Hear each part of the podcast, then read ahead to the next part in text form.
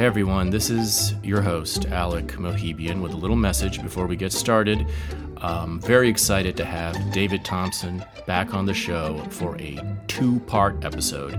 Part two will only be available to the subscribers who make this show possible uh, by becoming patrons on Patreon at patreon.com slash filthyarmenian. So if this episode touches you, or if any episode has touched you, please consider putting a little bit of money where your soul is. It's only $5 a month, or even less if you get an annual subscription at patreon.com slash filthyarmenian. You'll get access to part two and uh, about 50% of the episodes um, in the past and in the future.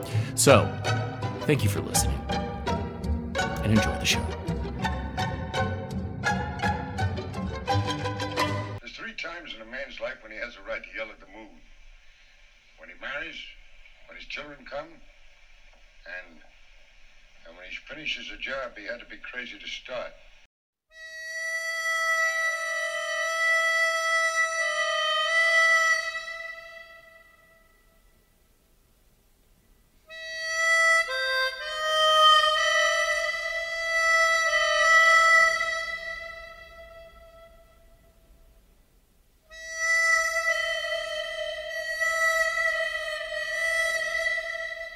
You're listening to Filthy Armenian Adventures.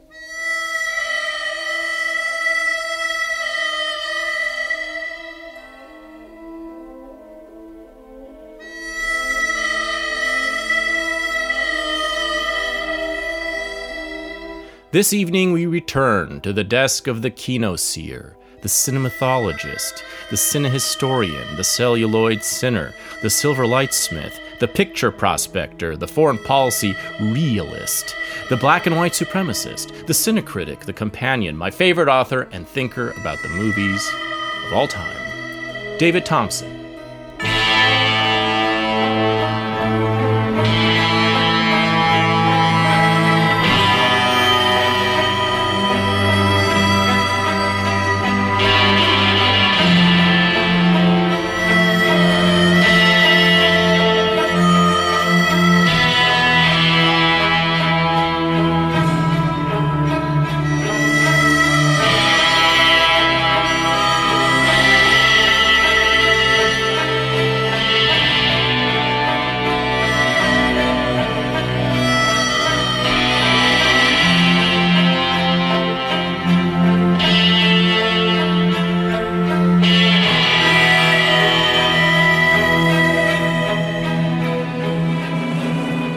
David Thomson is the author most famously of the Biographical Dictionary of Film, which is one of the great tomes of love and argument ever published. The shrewd man always has room by his toilet for David Thomson's Biographical Dictionary of Film. You can open it anywhere, anytime, find an entry about a star or a director or a writer or a producer, and converse with it. It is like finding a Thomas guide to a magical country called Movieland a hundred year old nation that consists only of movies and the words said about them.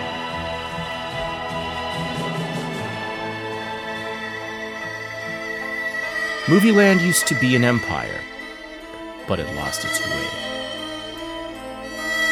Nobody agrees exactly when it lost its way, but nobody disagrees its way is lost. Its exports are still consumed widely, but seldom are they consumed with the same gratitude and passion as they used to be. Movieland used to practice a diplomacy of romance, but for a while now, beauty and thrill have given way to more hawkish approaches, and where audiences used to be enticed with salacious campaigns for provocative subject matter, they are now threatened to watch this movie or you're a bad person. A censorship code governs Movieland more extreme than any it has ever known, and it's all the more draconian for being unwritten. Meanwhile, the competing superpower of Techland has created synthetic microchip versions of movies that are much more addictive than their 90 minute or 30 minute models, despite being more primitive. TikTok vids resemble nothing so much as Nickelodeon fare from the earliest days of Movieland. But since their screen is the palm of your hand, and they're so fast and free and forgettable, you can't stop chain scrolling long enough to watch Treasure of the Sierra Madre. The mass addictions created by Techland are being interpreted by some people as evolutions of human nature that make Movieland obsolete, an empire of a dead age on the verge of ruin. But that doesn't change the fact we are all creatures of Movieland. All of us. Unless you grew up in a bunker and your parents are weird. But even then, they probably learned about bunkers and being weird from Movieland. We are all creatures of Movieland. That's where we got the machinery of our dreams and the language of our memories. Nobody knows what memories were like before movies. Nobody knows what dreams looked like before movies. Nobody knows what desire felt like before Movieland. We can only guess. Like it or not, we are made by movies. We are Movieland people. Our souls are downstream from the moving image moving. We can bitch about it all we want. We can decry it and bemoan it till the cows come home to Kansas, but we can't unflash that bulb.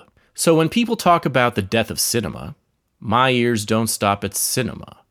I hear a lot of other things dying in that death. When something you love is dying, the answer isn't to love it less. You gotta love it twice as much.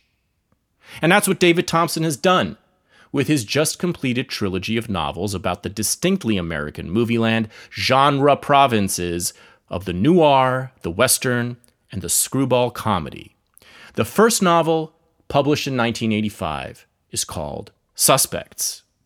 On the surface, it looks like a cute elaboration of the biographical dictionary, where instead of entries on real people who make and appear in movies, the entries are about fictional movie characters. Jake Gittes, Noah Cross, Norma Desmond, Jack Torrance, Charles Foster Kane, Laura Hunt, many, many more, from the genre of crime and corruption and suspicious detective heroism, of stiletto heels and stiletto wit, lipstick traces that lead all the way to the top. Thomson writes of these characters as if they were real people, people whose lives began long before their movie story and in many cases continued long after. Off the screen and on David's page, these movie characters crisscross into each other's destinies. And the biographer, their narrator, turns out to be one of them. But also one of us. Like us, he sympathizes with even the most evil characters on that screen. But unlike us, he narrates that troubling sympathy. Says things like on Lolita I am not put off or shocked just because an older man, far older, should see and want to touch the firm, innocent beauty of a rosebud. No, and not surprised either that after bloom the rosebud falls away, and there is as little left as there is on the blank page at the end of a book or a pale screen after a show. Says things like on Chinatown, but I'm not sure Noah Cross could have done it if his daughter had not, even secretly, been consenting. With something of Spoon River anthology and a lot of Borgesian puzzle, Suspects examines the shadowy bridges between seat and screen, between dream and self, between actor and character and viewer. Do the black and white bridges of noir hold up to such scrutiny? Can they bear being stretched to their logical conclusions? Is film noir a figment of an old and expired age, a love child of Great Depression and post war PTSD, from which it offered a tantalizingly narrow, hard boiled path of escape? Or is it a dreamscape and mythology that continues to enchant us and maybe will forever? And not just in the technical sense of streaming platforms adopting a discount noir cinematography style in all their trashy content, because apparently Zoomers can't handle too much light. These questions loom over suspects and the wide range of movies it invites you to return to or to explore for the first time, from all the 1940s classics all the way up to 1980 movies like The Shining and Body Heat and American Gigolo, with some stops in between that nobody but David Thomson would consider noir. There is something about noir, even just the word, that to this day triggers the heterosexual man into a poetic mood. You know why you couldn't figure this one, Keyes? I'll tell you. Because the guy you were looking for was too close. Right across the desk from you. Closer than that, Walter. I love you too.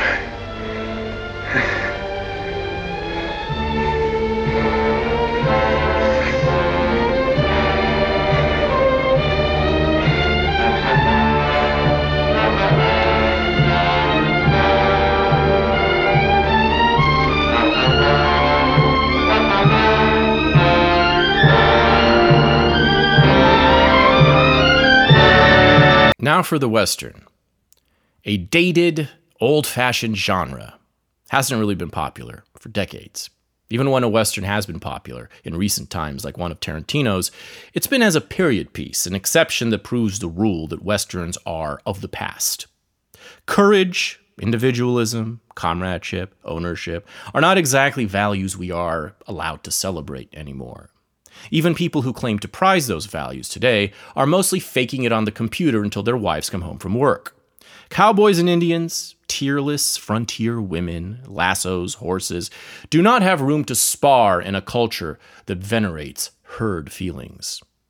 But there is one aspect of the Western that makes it more real than any other genre of Golden Age movie land, and that is the West. The West is still here, can still be wild, and just when you think it's run out of treasure, some new kind of pioneer comes along and makes you scream, Eureka! I screamed Eureka many times when reading Silver Light, and not just because she was cleaning my apartment. Silver Light is the second novel in David Thomson's trilogy. Quote to Jacket Silver Light redraws the American West from its late 19th century heyday to its early 20th century decline into pipe dream and legend, with an extraordinary mix of history, fiction, and the fabricated realities of film. Silverlight begins in 1950, and it centers on two old characters who are relics of the Old West, but whose life stories and whose photographs are in high demand. When a young curator shows up to try and get her hands on those tales and images, a time bending narrative takes us all the way back to and from 1870, where we find out what happened to the characters portrayed by Montgomery Clift and John Wayne and Walter Brennan after the ending of the all time Howard Hawks Western classic, Red River. And from there, all kinds of trails diverge and converge in and out of movies and legends and factual history and David Thomson's literary imagination. When you read Silverlight, you will feel the wind of the West blow through your lungs, and it's a very purifying sort of wind, evoking vivid portraits of ambition, solitude, interpersonal prophecy, philosophical womanizing, lust for liberty, competitive fatherhood, desert superstition, finding last strength as you lose your grip, and the special introduction of delusion and self doubt that came with the discovery of the photographic image by way of light on silver making narcissists of us all. But all of the critical questions and concerns about the hazards of that moving picture version of reality becoming the official record are addressed and redeemed by the artistic achievement of the novel itself. In Silverlight, the characters drawn from the movies are no less real than anyone else.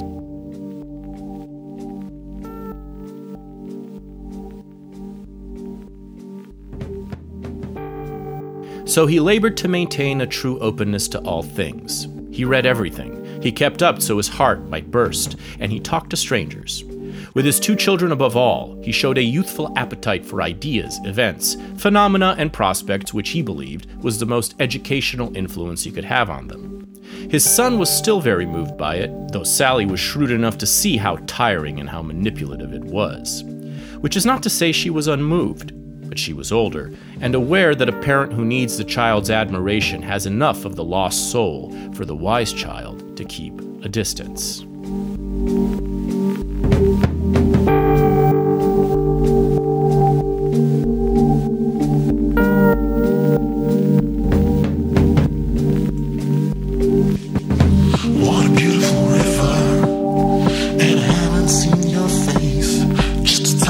person.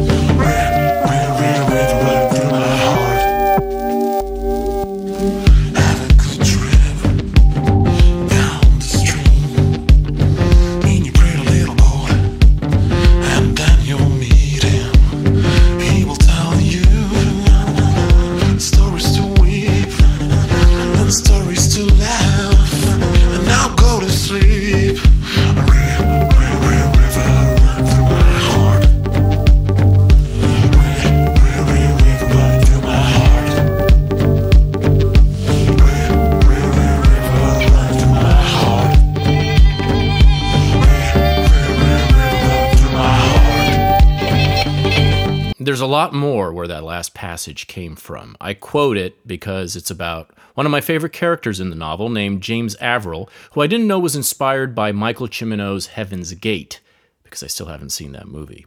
And while I recommend watching Red River to get the most out of Silver Light, you don't have to know it or any of the other films informing it to enjoy the adventure. Silver Light was published in 1991, but it says a lot that when reading it, and also Suspects, you have no idea when it was written. Which is a far cry from this paragraph from an essay David wrote after the death of John Lennon, where he said, quote, We are mad for stars because photography and the other media have blessed them with appearance without substance. It is living without friction or decay. That's how anyone in a picture is poised between life and death. We call it being lifelike, and we treat it as a way into immortality. You can tell that was written in a long ago time when stars and star culture and guilty feelings about it still mattered. Critics always used to question how much the movies are dehumanizing us. Well, they don't dehumanize us anymore. They lost that job forever. That big screen offer of immortality for the price of substance is off the table, and everyone kind of misses it because the new stuff takes your humanity without giving you even a flickering illusion of immortality. But here's the good news you can find an alternate path to that lost immortality. Suspects in Silverlight show the way. And unlike the path of being a casual moviegoer in the golden century of cinema, this one involves bringing your own substance to the theater, embracing friction, observing decay, projecting our knowledge that the stars were fragile and falling the entire time. We can gaze at them now more actively, catch them with our hearts, and with new mental vigor, maybe we can raise them back up again. When something is dying, there's an opportunity to love it twice as much. To draw as much reality as you can from its world of imaginary, as David does in Suspects to venture as deep as you can from the facts of its history into the realm of the mythical, as David does in Silver Light, a novel truly worthy of one of its many characters, Willa Cather. And then to wonder if you're a lunatic for trying all this, if you're bonkers, nutso, loco in the cabeza, daft, kooky, mad as hell for refusing to give up the dream as David does in the final novel of the trilogy, published just last month, called Connecticut, Connect I Cut, about the world of screwball comedy, the world of bringing up baby, Philadelphia Story, His Girl Friday, My Man Godfrey, Sullivan's Travels, Lady Eve. In many ways, the dreamiest of dream worlds ever to be pioneered by Movieland, the most endlessly charming and attractive. Insanity is not a right, it's a privilege that must be earned. Been seeing me in your dreams? Oh, no, Mama doesn't dream about you anymore, Wally. You wouldn't know the old girl now. Ah, yes, I would. I'd know you any time, any, place. Anywhere. Ah, you're repeating yourself, Walter. That's the speech you made the night you proposed. Yeah, I notice you still remember it. Of course I remember it. If I didn't remember it, I wouldn't have divorced you. Yes, I wish you hadn't done that, Hildy. Done what? Divorce me. Makes a fellow lose all faith in himself. Gives him a Almost gives him a feeling he wasn't wanted. Oh, now, look, Junior, that's what divorces are for. Nonsense. You've got an old-fashioned idea. Divorce is something that lasts forever, till death do us part. Why, divorce doesn't mean anything nowadays, Hildy. Just a few words mumbled over you by a judge. Last year, I visited David Thomson for a landmark episode with the quest of finding an escape from the death of cinema. And I think we found it in episode 13. But I didn't know it at the time. There were signs, though, Starting a month after that episode was published, there came a storm of compelling film and TV shows such as we hadn't seen in years and years. A storm that's over now. It ended with the the horribly crappy Avatar 2, and it may never be repeated, but that doesn't matter. The storm was a sign. I think we found an escape from the death of cinema. And in part 2 of this episode, almost under his breath, I think David names it. So back we go to San Francisco for an adventure into the eternal lands of noir, the Western, and the screwball. I describe Filthy Armenian Adventures as a travel show that goes deep into the heart of all forbidden territories of our cultural apocalypse in search of truth, gold, and John Galt's motor. Other words for truth, gold, and John Galt's motor may include the Western, and Screwball. And there's no one better to ride into those dreamlands with than David Thomson. We should be as grateful to him for immortalizing those dreamlands as we are to the movies for immortalizing him.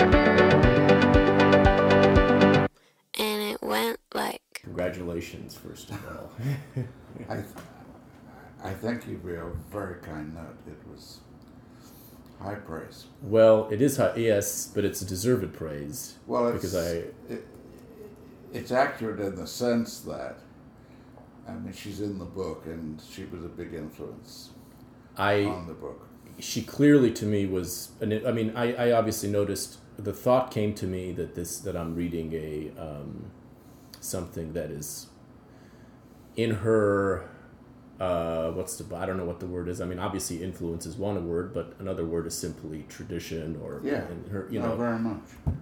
Yeah. Yeah. because nobody gave the I don't think anyone and correct me if I'm wrong I don't think anyone gave um, the West as much gravity as her as she did in her fiction. I, I think you're probably right. I mean, I've not read as much as I should have done, but I can't think of anybody before her who just sort of was so in love with the the open spaces and the kind of people who lived there. And she knew them well. Very well, yeah, no, very well. And, and I mean, I find hardly anyone knows the professor's house. Which is my favorite of her novels. Well, I think so too. Yeah. But you know, it's it's, passing away, and that's that's startling. And, and probably she is too. Um, you know, uh, people of that age and generation, they're sort of regarded as old old fashioned, but she isn't at all. No, she um, Willa Cather to me now well, the reason I'm as well versed in her as I am is simply because the my most my closest liter, literary mentor friend since you know the age of 17 is a Yeah. huge big promo, big propo, uh, supporter of her I mean big proponent of her fiction as one of the best Yeah. in all of all time in American literature, and so he's the one who guided me to read The Professor's House and, Yeah. and everything. If not for him, I might have. No, I I'm trying. I might have chanced upon um, "O Pioneers" and left it at that. Yeah. Um, I can't think of her being assigned at all at any point. and I took an. I have an English. She degree. was never assigned to you in school. Never. At any any level. Never at any level. Yeah. Uh, nope, not even Paul's. No, I I first read her short story Paul's Case in an anthology of American mystery stories that I myself found. so, is, is, never at any level was she ever assigned, and yet she made. She, there's a good case to be made that she's the, the best novelist in American history, or at least in the conversation, Well, depending on your she's taste. a major figure. Yeah, I mean- no question about it. Yeah. Yeah. But but we're- Professor's House is my favorite. yeah. That's the bottom line. So when I read the opening, I you know obviously that had me in her head, but it was more like it was more in the character of uh, Susan Garth, where it felt like you were creating a figure of the West that had the kind of had this immediate, permanent uh, reality to her that Cather is able of generating in her hero heroines and and heroes. Yeah, yeah. It's interesting. I, I wrote the book, I realize now, um, in the years when I was very close to Irene Selznick, Oh, really? who died in 1990, I think. Yeah, that's right. And I spent a lot of time with her because of the Selznick biography I was doing Oh, that's right, right. and we became very close. And she was a fierce old woman, and there's a lot of her in Susan Garth. That's good. That's that's good to know. Yeah, yeah. She never saw the book, but uh, anyway, she would have forgiven me. I hope. Well, no, she. I don't think the kind of woman who would be like that, um, which is to say, to, to, to which is to my mind, someone truly of the frontier Yeah. spirit, Yeah, uh, heart scrabble in the genuine way, where yeah, that's right. uh, is uh, there's just simply no reality that f- fools or, in a way, or even depresses her. Yes. No, I agree, and, and I. When they republished it recently, um, I went back and read it.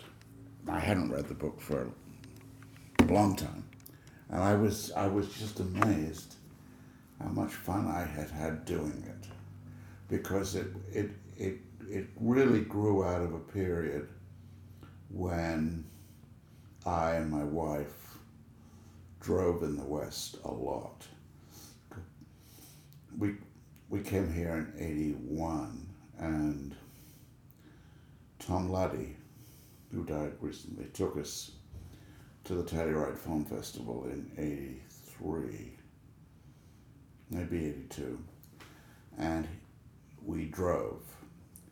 And it was on that trip that we saw, well, Monument Valley and many of the other sites, and just fell in love with it and the idea of driving. And, and um, so I spent a lot of time in the next few years driving in the West. I wrote a book about Nevada.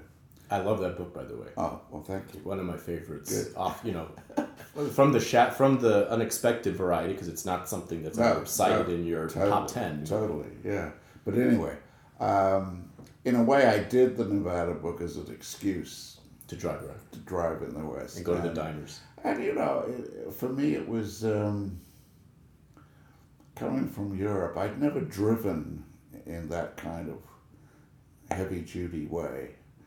You know, I, I, I very seldom in my life driven two or three hundred miles in a day, and you know, when I was doing that, would often drive much more than that. So it, it, it was a very it was a very happy time, and, and I loved doing the book and, and going to some of the locations and that kind of thing. You, it seemed that way to me. It seemed uh, it had a quality of almost, even though it's such an intricate book and it's very intricately plotted through a hundred and more over a hundred years of of myth and character and Yeah. overlapping real people, uh, cinematic people, uh, imagined progeny. Uh, uh, and kind of there's so much there's so much to it, and yet yet it felt like you were having fun the entire time. I really was, and, and um, the plotting of the book, the working out of the story, fell into place with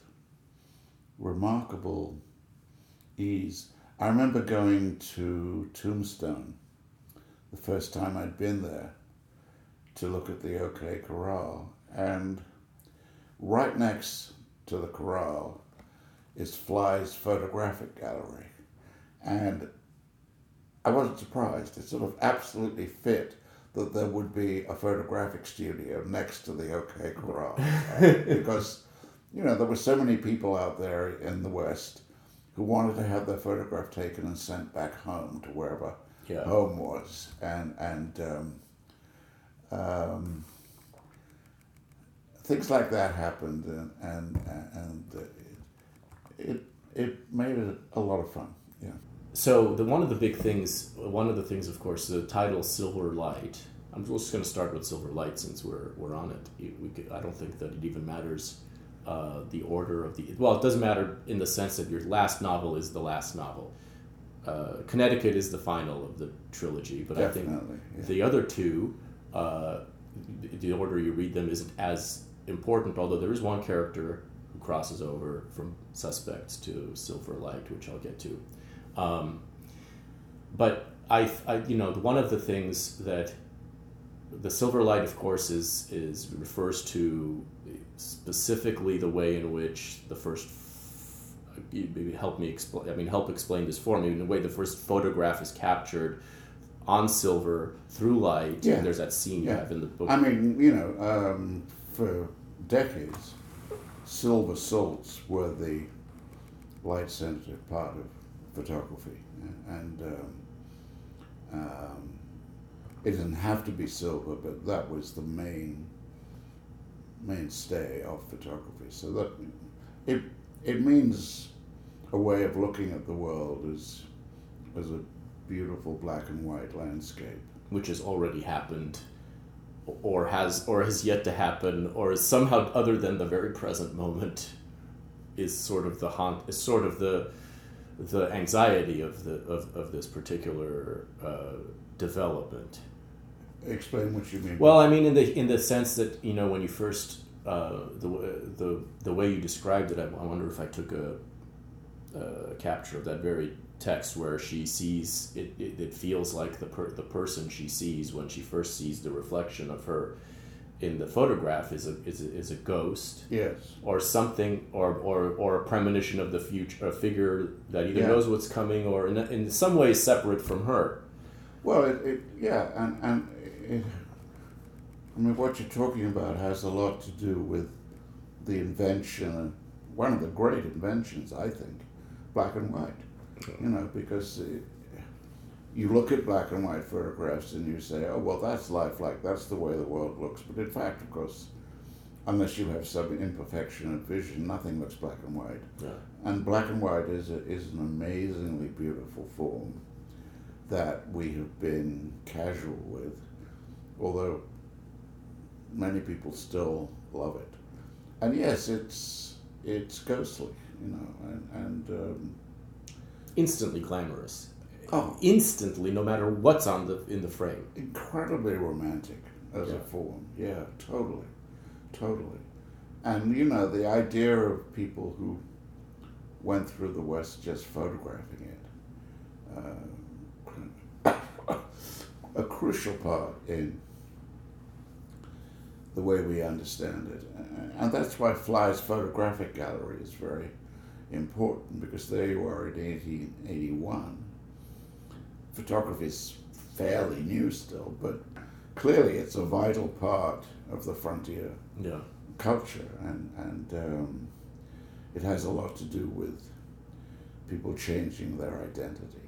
You know, I mean, there is the, there is the famous photograph of Billy the Kid. Do you know it? No, I don't. Where the photograph got the photograph got flipped, and that's where the legend of him being a left-handed gun comes from. Oh, really? Okay. Yeah, yeah. We're not really sure what which he was, but Right. we they worked out the photograph had been flipped, I which of course happens easily. Right, right. Yeah. And there's that scene in the novel where uh, who is it that's really kind of like put off by the fact by the double by the by, uh, the photo of um, uh, two characters in the same frame. I forget Wyatt was it Wyatt Earp. Yeah. Two Wyatt Earps looking at each other in Yeah, the photo, and this, that's right. And it, it just strikes. Is, Yes. Was it? Uh, uh, uh, what's the characters' names are all are all blending as I guess they should. Bart Blaylock. Was it Blaylock who got offended by that, or got? Yeah, I think it is. Yeah. Remember. Uh, yeah, it's a. Uh, But you know, I mean, the the overlap is is amazing because Wyatt Earp lived long enough to advise on Western films. Uh, uh, he didn't die till twenty nine, I think, and in his last years, he was an absolute scoundrel of a man, Yeah. real Earp. Uh, but but he was advising on the way people wore clothes on the West, that kind Right. of thing, and and the complete interaction of reality and fiction, which I find very appealing. How much of a, uh, I, I mean, this is, I think, part of the grander project that you have, you know, consciously or unconsciously uh, accomplished with this trilogy and with your entire career. But um, which is the, which is the, uh, basically, I, I see it at this point as the remythologizing of our myths because the myths we have been living under the last hundred years there's the there's the musical ones that connect into that, that are connected to folk music uh, which I've been exploring separately recently through the through the work of a certain person you're not a big fan of, Mr. Bob Dylan, but but, Sure, but yeah, he's yeah. doing this to me. He's doing the same thing musically, but but the movies we have whether if they if they're dead now, and we, when I was last we last recorded, we were, you know, pondering the death of cinema, which seems inevitable at this point as we know it, Yeah. the- the- in, in its in its feature film length form, as the as the main purveyor of dreams and memory to a mass audience, at the same time. Seems like you know we were in a, it, it was dark when when I was here last year in March, and then there was a release of several movies which you may not you may like you may not like take your pick but they were they made they were interesting there was a lot of interesting movies that flowed out Oh, there, directly after that meeting there are, there Yeah. are, yeah, yeah. I uh, although now kind of looking at it i'm saying I, it feels like the last it feels like maybe it was just the candle Well, flaming before I think the- it's just changing. I think that you know we're all spoiled because we remember when there were a hundred good films in a year, yeah and before that maybe even more. But but uh, that has changed. But but um, there are some extraordinarily good films out there, and there's a lot to see still. there's a lot to see Yeah. there will be a lot to see for a while yet Yeah. and there will be a hundred years of movies to watch again Well, of course. that's the key yeah. if people care enough to watch them and to Yeah. play them on theater, it's Yeah. you know in some theaters. Yeah. That's the key. As long as those are there, we've got we're set. I mean, Yeah. um, and I think what you what, what something your your books have done help to accomplish is to ensure that those myths are uh, maintained and remythologized and, and are and are open for other people to step into and mythologize for themselves. Yeah. Well, I hope so. Yeah. Yeah. I mean, we can uh, more specifically with this with these three novels, you've had and and you know you you've you've grappled with the consequences of these being our myths throughout your entire work. The the the the fact of I mean, suspects especially grapples with it, which we'll get into in a minute, but because there are different kind of there's these three different uh, cinema worlds or mythological landscapes. In this, you have uh, Silver Lights about the Western, which at the moment the Western feels like the most dated, Yeah.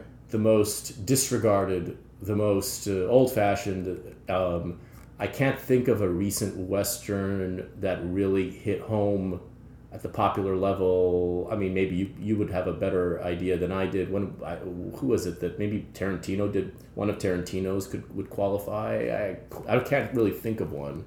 I think, although I'm not a huge fan of it, I think Once Upon a Time in Hollywood is the best western he's made. That's an interesting. See, I was thinking of that exactly in my head, and I didn't know whether it would qualify, Well, given that he made Django Unchained, which is a, technically a western as well. yeah, but I don't like that film very much. I don't either. But but I mean, Once Upon a Time. I love Hateful Eight, but we discussed that. I'm alone. I'm on an island with loving Hateful Eight up in this world. Yes, yes, okay, okay. I'm on that Hateful Eight island. But I think I think the the whole Brad Pitt character in um, Hollywood is is he's a Western hero, I think, and that scene where he, he goes up, he's re- repairing the roof.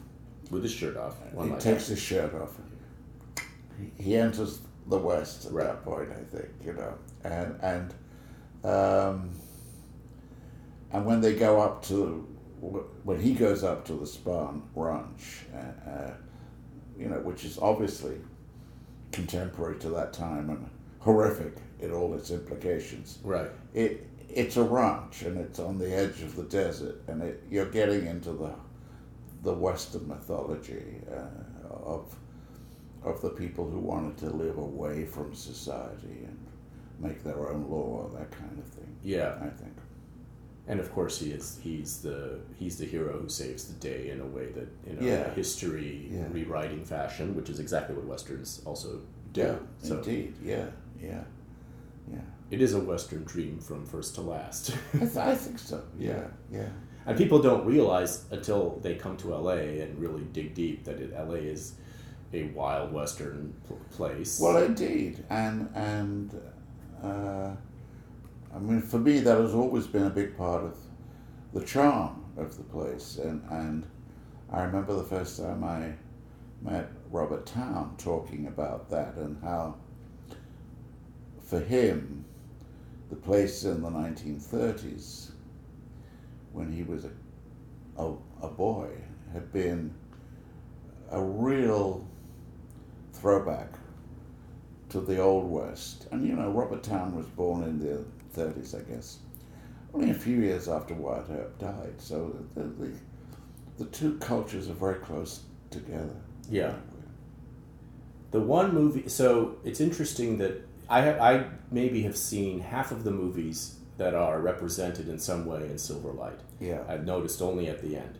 So it was an interesting psychedelic experience for me, Yeah. not knowing exactly where. I knew that you know most of the characters came from somewhere, the ones who I couldn't recognize from real life, and um, and I didn't know exactly you know what their cinematic uh, origin was until the end, and I think that's a pretty f- good place to place of knowledge to with which to approach the novel, like not even knowing where half of them are coming from, Yeah. and then being able to go back la- later. I think, I think that's true because, I mean, far more than Suspects, it was a book that invented characters. And, and uh, ideally, I hope that you wouldn't feel that the invented characters, the fictional characters I created, like Susan Garth, Yeah. were from a different world than her father, Matthew Garth, you know. Mm-hmm. Um, I, I was very conscious after Suspects that I wanted to break the, f- the format a bit and invent characters. And, and the invented characters are emotionally, I think, the most important characters in the book, probably, you know. Well, she's the anchor. She Yeah. really, she. Yeah. I mean, so is Matthew. So is her father. Yeah, I mean James Averill is is is a, is a version of the characters in Heaven's Gate, but but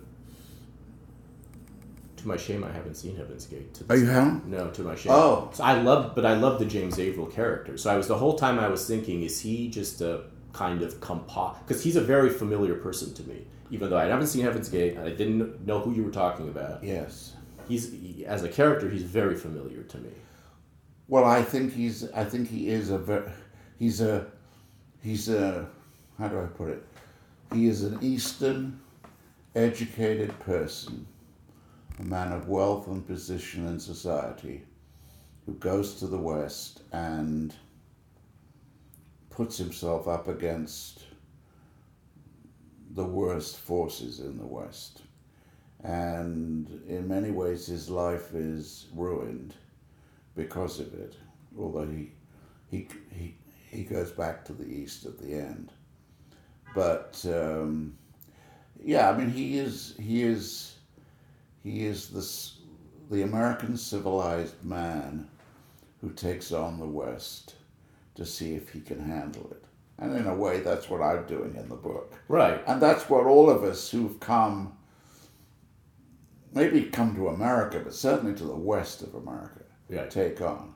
Because I remember, as far as I was concerned, I came to the east, and I lived in the east for um, seven or eight years. This is New York or, or No, lived in Vermont. Vermont. I taught at Dartmouth.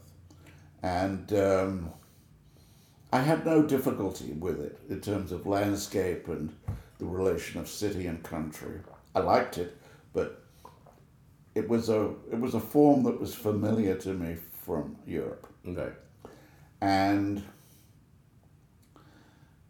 Dartmouth sent me out to Los Angeles once to uh, promote the film program at Dartmouth. And, and I knew all of a sudden that I was in a different world. And I only saw Los Angeles on that trip, but um, you know, as I as I began to f- see the open places, uh, I was wildly excited, and I still am. I would find it very difficult to live anywhere other than the west of America now. You know, I might have to for one reason or another, but I've been comfortable in the West in a way that I've never been comfortable in my life. And what what if, what do you think it is? If the what's the secret sauce about the West that's com- comfortable that make puts your soul at some level of ease? Well, it's all manner of things. I mean, it's, it's certainly the history of the film business. And, and I, I love just driving around LA looking at discovering places. Uh, and for all the way LA changes, there are so many places there that are what they were a long time ago. A shocking number of places, actually. Yes. So that's part of it. The space, I mean, as I said earlier, driving several hundred miles in a day was a new experience for me, and I loved it. Uh, I never really felt driving expressed me. And that's partly because in Europe, you're always driving a short distance to get somewhere in bad traffic conditions on bad roads. And all of a sudden, in the West, you realize that you're in landscape highways. And there's hardly anyone else there. And you could drive all day, and it'll be this amazing beauty. So that was a big part of it.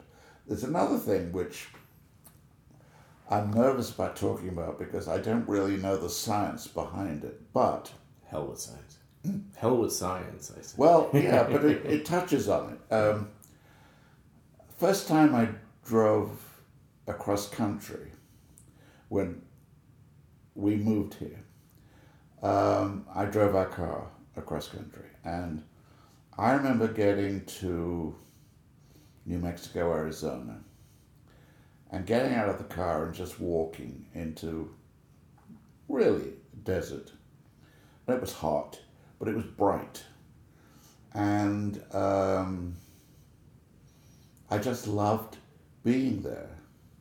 And I'm not a heat fiend. I don't sort of, I don't love sunbathing and I don't love intense heat, but I loved the brightness. And a couple of years later, I was trying to describe this feeling to a shrink. And he said, Oh, well, of course. You know about light therapy, do you? And I said, No, I- don't really know about light therapy. I've never heard of light therapy. Well, okay, I'm going to tell you, but I'm nervous about saying it. Okay, good. And he said, um, I mean, he he knew enough about me by then to say, "You're a depressive." I said, "Yeah, sure." And he said, "Well, okay. It's not invariably the case, but a, a number of depressed people find light enormously beneficial, and some people." Who don't live in the west of America or Australia or wherever, you know, they actually go into lightbox rooms Right. for an hour a day or whatever. Because there is a fairly well substantiated theory, this is, this is the science, mm-hmm. that light is directly beneficial to people who are a little downcast. And I can only say that from my experience, I believe in it totally. And if you believe in it totally, then, That, then it- that, well, then that's science. it's working. Yeah, it's working. Yeah. That's that's the Yeah. key to all Yeah. thing, making Yeah. anything work. So that was a part of it. But I think it's. A, I do. I, I mean, everything I've heard corroborates that. The vitamin D discussion and that's all this. right. Uh, my, you know, it's interesting to me that you're a depressive. You're the most productive human being I've ever met. How are you? How have you managed to be so productive as a depressive To fight the depression. to fight the depression? Yes. I mean, uh, in a nutshell, many, many mornings, certainly in the last 10 years, I, I will get up feeling so low that the only thing that puts me in shape is trying to compose on the word processor. And composition for me is a very valuable word emotionally because it it's a it's a technique of writing, obviously, but it, it it's composing yourself, and uh, it doesn't always work, but it works better than anything else I've ever found in life. You know. But the fact that you are, do you have the discipline to know that that's what you need to do? I guess is what separates you from depressives who don't, who whose depression gets in the way of them make working, doing work, or I, producing. I don't think of it as a discipline. I think of it as an addiction. It, it's a sort of desperate survival tactic. Yeah. So it's good to have addiction sometimes. I don't know how to live without it. Yeah. You know. Um, and most of the interesting people I've ever known have been addicted to something, even if it was even if it was just to their ego. You've written about some characters, I think, who probably I have, have, I some- have. such an addiction. I'm very I'm very drawn to characters like that. You know, yeah, yeah. And the film world is crowded with them. It's teeming, teeming. Oh. One might say overflowing. Absolutely, yeah. And and even if the movies are dying, that is not all. That's not going to die. You know, maybe that's the thing. That's that's the that's the the ray of eternal hope is that egotism will never die. And so Yeah. how can No, I, how can Hollywood die if egotism never That's dies? right. That's right. And of course, it has gone into many other forms. It's gone into. Yeah. It's uh, you know it's amazing how it's gone into sport. Oh yeah. I Um, mean, you know, you go back to even say the fifties, and great, great figures in our sporting culture and tradition were tongue-tied idiots. Oh, I would say even up until the two Much thousands. more recently, yes. m- actually, Yeah. way into the. I mean, I you know I was just talk, thinking about this the other day because I saw a movie. My, the most recent movie I watched Yeah. is He Got Game. Do you remember that film? No. Spike Lee. Okay, all I will say is watch it. If you don't, if you skipped it, is 1998. Yes. I was stunned. I, uh-huh. I think it's a masterpiece. You Oh, might no think I'm an idiot after you watch it, but No, no, no. it, it's a People it's, who believe in masterpieces aren't idiots. no, they I, never I, are. I, and, and Spike Lee is someone I've done nothing but make fun of, just casually for no reason. I find Spike Lee more more interesting. Okay, I mean, because I just don't know. I think I've seen Devil in a Blue Dress, and that's it. Before this, before he got Game, I used it as I've said. All I, I, for some reason, even though I was extremely into basketball, all I ever did with the DVD when it came out at the time was use it as a marital aid in high school. Yes. if you know what I mean. I there's a few scenes in it that I would slow mo, and you know, uh, you'll see what you'll see when you watch it. Okay. Okay, I rewatched it last week. I think it's an app. It's, it's the best sports movie I've ever seen. Okay.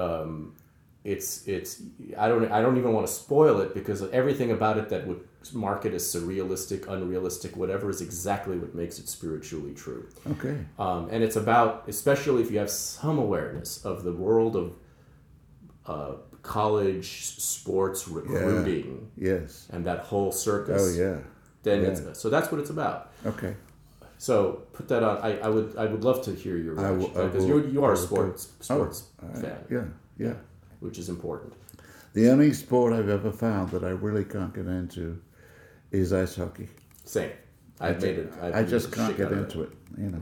It's just hard to watch because it's hard to watch That's- on, on the screen. That's the thing. yeah, that's literally the reason. If you go to a game, I, you, maybe you've been I've been to a game. Uh, much I- better in, in, a, in a game than it We is. we knew George Gund, who owned the Sharks for a time, Oh no, kidding! and he gave me front row tickets sometimes. So Oh wow, and that to be there. that's a- fun. Is amazing. No, no, it's great. I yeah. I love any time I've been to a Kings game, a handful of times. But on the TV, it's just I can't catch it. And anytime they've tried to make it uh, like like put a uh, visual effect on the puck, it's never worked. Yeah.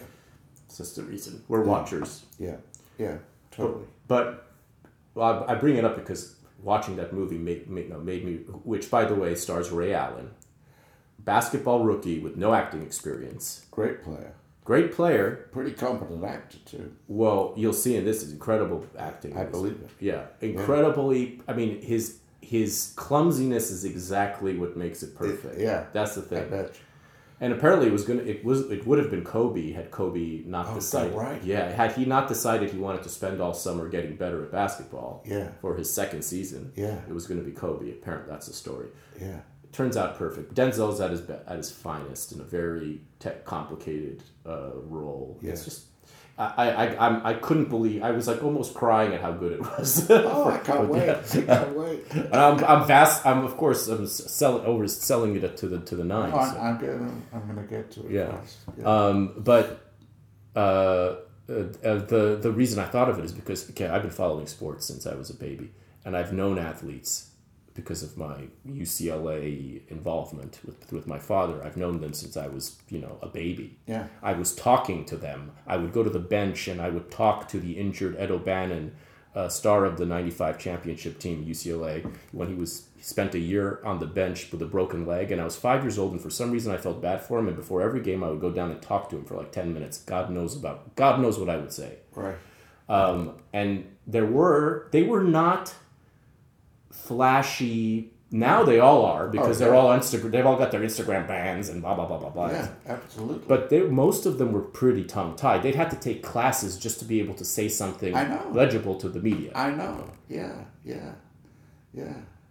It's the same in England. I mean, you know, once upon a time, soccer players, and I adore soccer players, were really fools, yeah. chumps.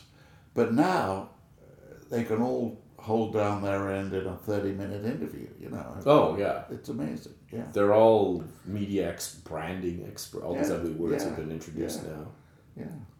And, and they're sort of movie people. Right. They really are. What, how did we get onto the sports thing? I, it's I my, don't know. I took. I. I, I It's the dro- thing we're most interested Yeah, I know. We both. I careened it off the cliff with with he got game, but there was a there was a an off ramp from something we were talking about, when we got into Well, sports. we were talking about just being in the West and the excitement of it, I guess. I yeah, the, the the West, the excitement of it. yeah. San Francisco, it hit me like a ton of gold bricks, is a freaking gold town, a boom town with which just had multiple gold gold rushes since up until the most recent tech thing. Right. And and it hit me that that's what San Francisco is and that its bitterness, that the bitter layer is also the bitterness of a boom town gone bust. Well, you know, gold rushes are famous for the people who make it, but they cultivate, it's just like Las Vegas, they cultivate a society of losers. Losers. And they're bitter as hell. And violent and dangerous, you know, Yeah. that kind of thing. Yeah. It didn't put two to two together until reading Silver Light that. That is where the San Francisco bitterness and edge and ugliness comes from. Yeah. Oh, yeah. Yeah. Uh, and and you know, I mean, it's even uh, what could be more bitter? Being one, it's one thing to miss out on the gold. It's another thing to miss out on the spiritual gold and to get here in the, in the late 60s thinking you found heaven Well, spiritually. That's right. And as soon as you come to San Francisco, in my experience, you meet old timers who tell you, "Oh, it's all over." You know, Right. you should have been here. We should have been here in 1849. Now it's Well, 1852. isn't that right? It's it, it's built into the fabric of it. That's right. That's right. You know. Yeah. But it, you know, I mean, if you think back to the 1930s, San Francisco was an island. The two bridges didn't exist. They only opened in 37, I think. You know, I mean, incredible change.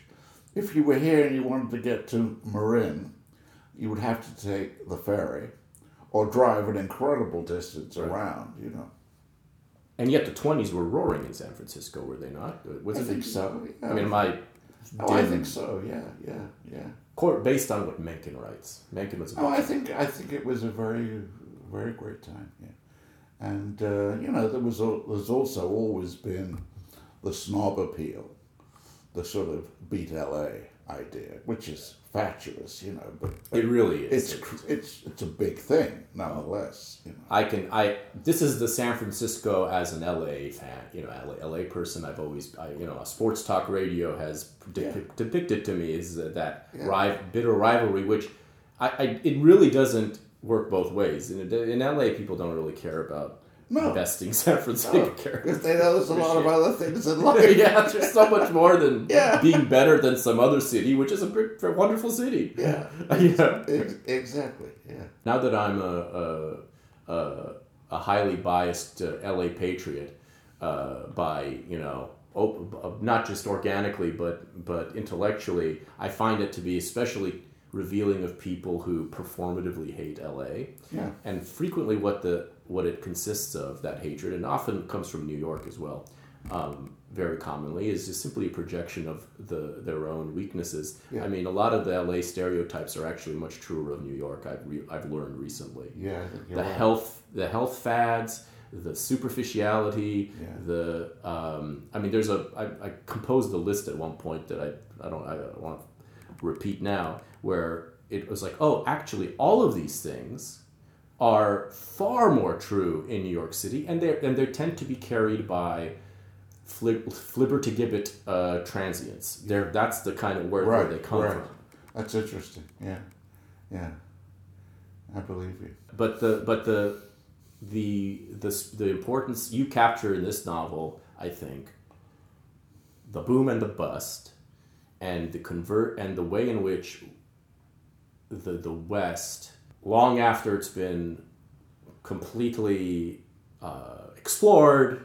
I mean, it's never going to be completely explored because that's another thing that you learn is like when you see, when you think of Mesa Verde, there will always be these secret caverns Totally. that will never that will never be explored finally if Oh, they're explored once. Absolutely, and, and you know, I mean, there there are places. There are places in the West where the maps are not very good. Put it that way. Yeah. Because no one's quite sure. Right. Northern Nevada um, is is is an area that hardly anyone ever goes to, and, and it's quite hard getting into it properly. So um, yeah, It's almost as if it's built to defy maps forever yeah, yeah, yeah. as a way as a No, totally. yeah. And you, I mean, I've not been, and it's actually very hard to go. But there is this brand new. It's not a city, but it's a version of a city built in Nevada. I don't know whether you've seen it. There were some newspaper stories about it a couple of years ago, and it's been built as a work of art. Oh really? Yeah. Is And it? Should I go? What's it called? I don't think you'd get there. Oh, I can get there. Oh, great. it's, it, it's, it's, it's private land. Oh. But, but look it up. You can track it down. Yeah. I forget what it's called, but um, it, it's. It, I mean, it's got that quality that Nevada has altogether. To say, well, let's start the world again. Let's start civilization again, and we'll build. I mean, that's what Las Vegas is, but Right. this is a version of that. right. Yeah. and and it seems like that that you know one of the themes of the novel is that now that the, the West has been pioneered and civilized and so on, and at least at the at least at the most uh, at the at the most material level, we've it's been discovered. Yeah. Um, it is discovered by those who discover. The mythology of it was basically then retained by the invention of photography Yeah. on its very on the very material that was discovered you know aided by the very facilitated by the very material we discovered there which is silver Yes. and and then you know uh, uh, turned into this for for up to the present day Yeah. this American uh, you know found I mean, foundational American uh, myth And I, I mean, what happened with silicon and computer chips is another version of that. it's the same thing Yeah. It really is. It's- Silicon it's Valley. Just, just amazing. Yeah. I want to talk about Red River. I just somewhat disconcertingly when we maybe it was the year the first time I visited you, you, you were kind of reporting a little bit of a come down from your lifelong Yeah. love of Red River. I don't know if that come down has still been going down or if it's No, stabilized. and- no, I mean, uh, I don't know how to put this. I, I, I think that, I think that the more I got to know some realities about America and physical realities, but social, political realities too, the harder I had to work to reconcile films I loved with that new sensibility. And, and, and these great films uh, date. And, and, and um, I think there was a time when I began to see how fake Red River is. Uh, but I think I've got through to the point where I appreciate the fakery as a very natural American thing. Yeah, it's a very real Yeah, fakery. yeah. No, it's still a film I love and, and I see quite regularly. Yeah. Well, yeah, that's the one film I would tell. I've already sent the word out to some of my uh, people to, you know, if you haven't seen Red River, see Red River so then you can read Silver Light. Because Yeah. I do think that's the one, maybe just because I personally agree that it's the best Western that I've seen. Um, not that I have seen all of them, as I learned from the end. You know, I haven't seen Who Shot Liberty Valance, for example. Probably it's not in the same. I've seen Searchers, which I love as well. Yeah. But Searchers is it feels like a bit more of a um, it's a narrower character st- study than what Yeah. Red River is. Yeah, yeah. Well, I, I mean, I agree, and, and, and I know much better now than I ever did when I first saw Red River that that that it was expressing things about my relationship with my father, Hmm. and um, it it's a very it's quite a dark view of that, and, and the the rivalry and the the antagonism uh, between a father and a son, which I hope I've not got into with my son. but certainly it was a big thing with my father, you know. So Your sons are like, I don't get this Red River thing. What is it? I don't know. Your sons don't care about Red River because they don't Oh, have that. course They, They- they don't give a shit. oh, Dad, that's one of Dad's old movies. Yeah, because Yeah. they love you too much. What is this? yeah, no, no, but it's a very different relationship. Yeah, yeah. But yeah, the, the the I mean the feeling, what what the the important thing about Red River, apart from its grand, I think, uh, which is also very to me, I almost cried when when I first saw it, twenty age 21, 22, because I've always been possessed of uh, grand ambitions, you know, of the you know mostly of the literary uh, category. Um, uh, when he gets there and the guy and uh, Merrill is it Merrill the, who who meets him there and when they get finally to Kansas whoever the the, the one who's going to pay for all those cattle tells him. oh yeah, yeah, yeah, yeah. Melville, I think. Melville. Yeah, Yeah, okay, yeah, Melville. Great yeah. name.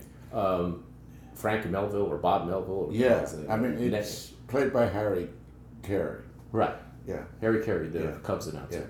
Uh, he he sells, he tells him there's a man's there's three times in a man's life when he's got a right to yell at the moon. that's right. Yeah. It's like his wedding night when he has his first when he has his child and when he does That's something the job he set himself to do. that he had to be crazy Yeah. to set himself Yeah, to, yeah. to Well, the other thing about Red River, which I think is important, it's about a business. It's about the business of feeding America. You know, I mean, the the only reason they drive the cattle all that way is to get to a railhead where they can slaughter the cattle, refrigerate them, or do whatever they did, Yeah. and, and get them across the country and feed the country. And um, that's, for me, that's very close to Noah Cross in Chinatown talking about the future. And, you know, the, I'm, I'm a huge admirer of that type of person who saw that they could make their own fortune and move the country forward through business, Yeah. often nefarious, Yeah. illegal, Brutal. business. Yes, great cruelty. Right.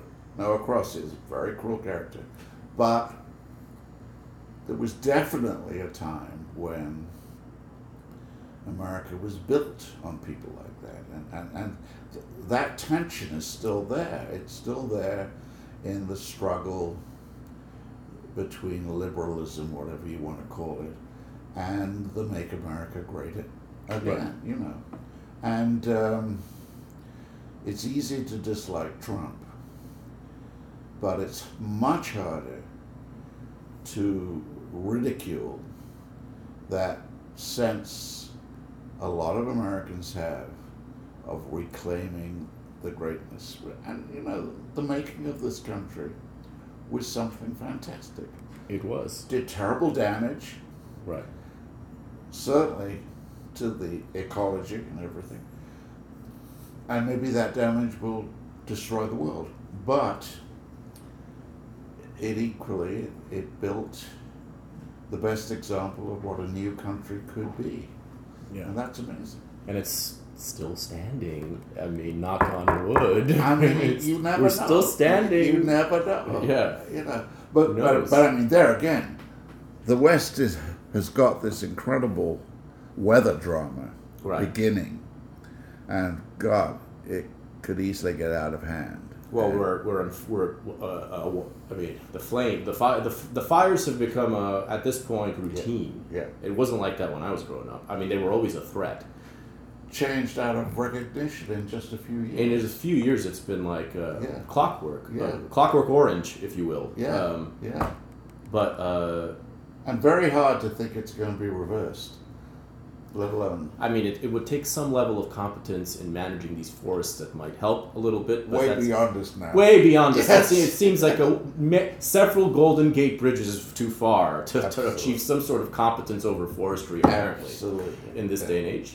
Yeah, yeah. But no, but yeah, but then the bottom, this, the, the point is, this country does not exist at all in any fashion, shape, or form without Noah Cross, exactly, exactly. and that's there's no way around that. No, and he's he's got that incredible combination of charm and warning that Huston had in person. You know, I see. I mean, yeah, he had. It's I- a great performance. it's so good. Yeah. I Everyone just- always says, "Oh, Jack Nicholson's so good at the film," and he is. He's great, and she, of course. and, and she is.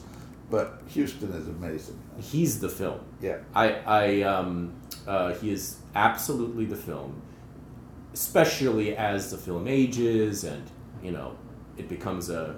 i you start, you know, just like with just like with Red River, I think Chinatown, and this this transitions us into the noir world. Yeah. Oh Uh, yeah. Uh, Yeah. Just you know, I think Chinatown. Not that I've seen it too recently, but I, I would assume on on rewatching it again that you know, as some sort of don't expect it to be some sort of realistic depiction of Los Angeles or anything like that. I think there is a different. I think it's in the world of Yeah. fakery, but fakery, the kind of fakery that unearths spiritual Yeah. Yeah. truth, Yeah. and he's the spiritual truth of Noah Cross. Well, he is. Yeah. No, he, he's he's the the landmark of character and destiny Right. in the film. because he makes things happen. Exactly. And if there's there to be taken, he's Yeah. going to take it. That's right. Yeah. Yeah. Yeah.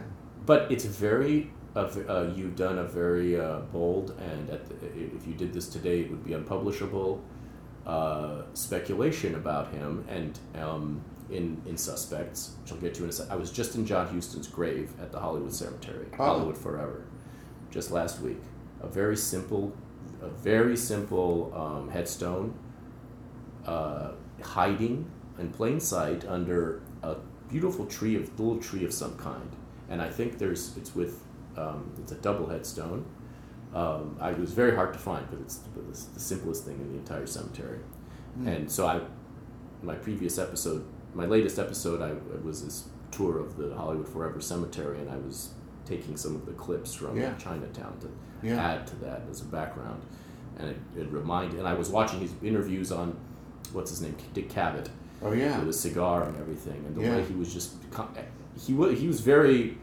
There was a certain. Um, I was trying to process who this man John Huston is. You know, he's like a, that. This he. There's something so uh, pragmatic about him, and in a way, he's he's kind of the Noah Cross of directors because he kept on making he kept on making movies until the very end. in terrible health, and he also he kept he he was always capable of making terrible films, Terrible, yeah. As well as very good, as very very good ones. and it, he sort of just sailed on as if Didn't what matter. the hell are you going to do? You're Yeah. going to have to make a lot of bad films to make a few good films, which I think is a very Hollywood attitude too. Right. I actually appreciate that attitude. Yeah, yeah, Well, you can't have and not being afraid of making bad films. right. And I think I think sometimes, for what I've heard, he got so bored with the films he just sort of really just sat in a chair, just let the films unwind and happen, you know.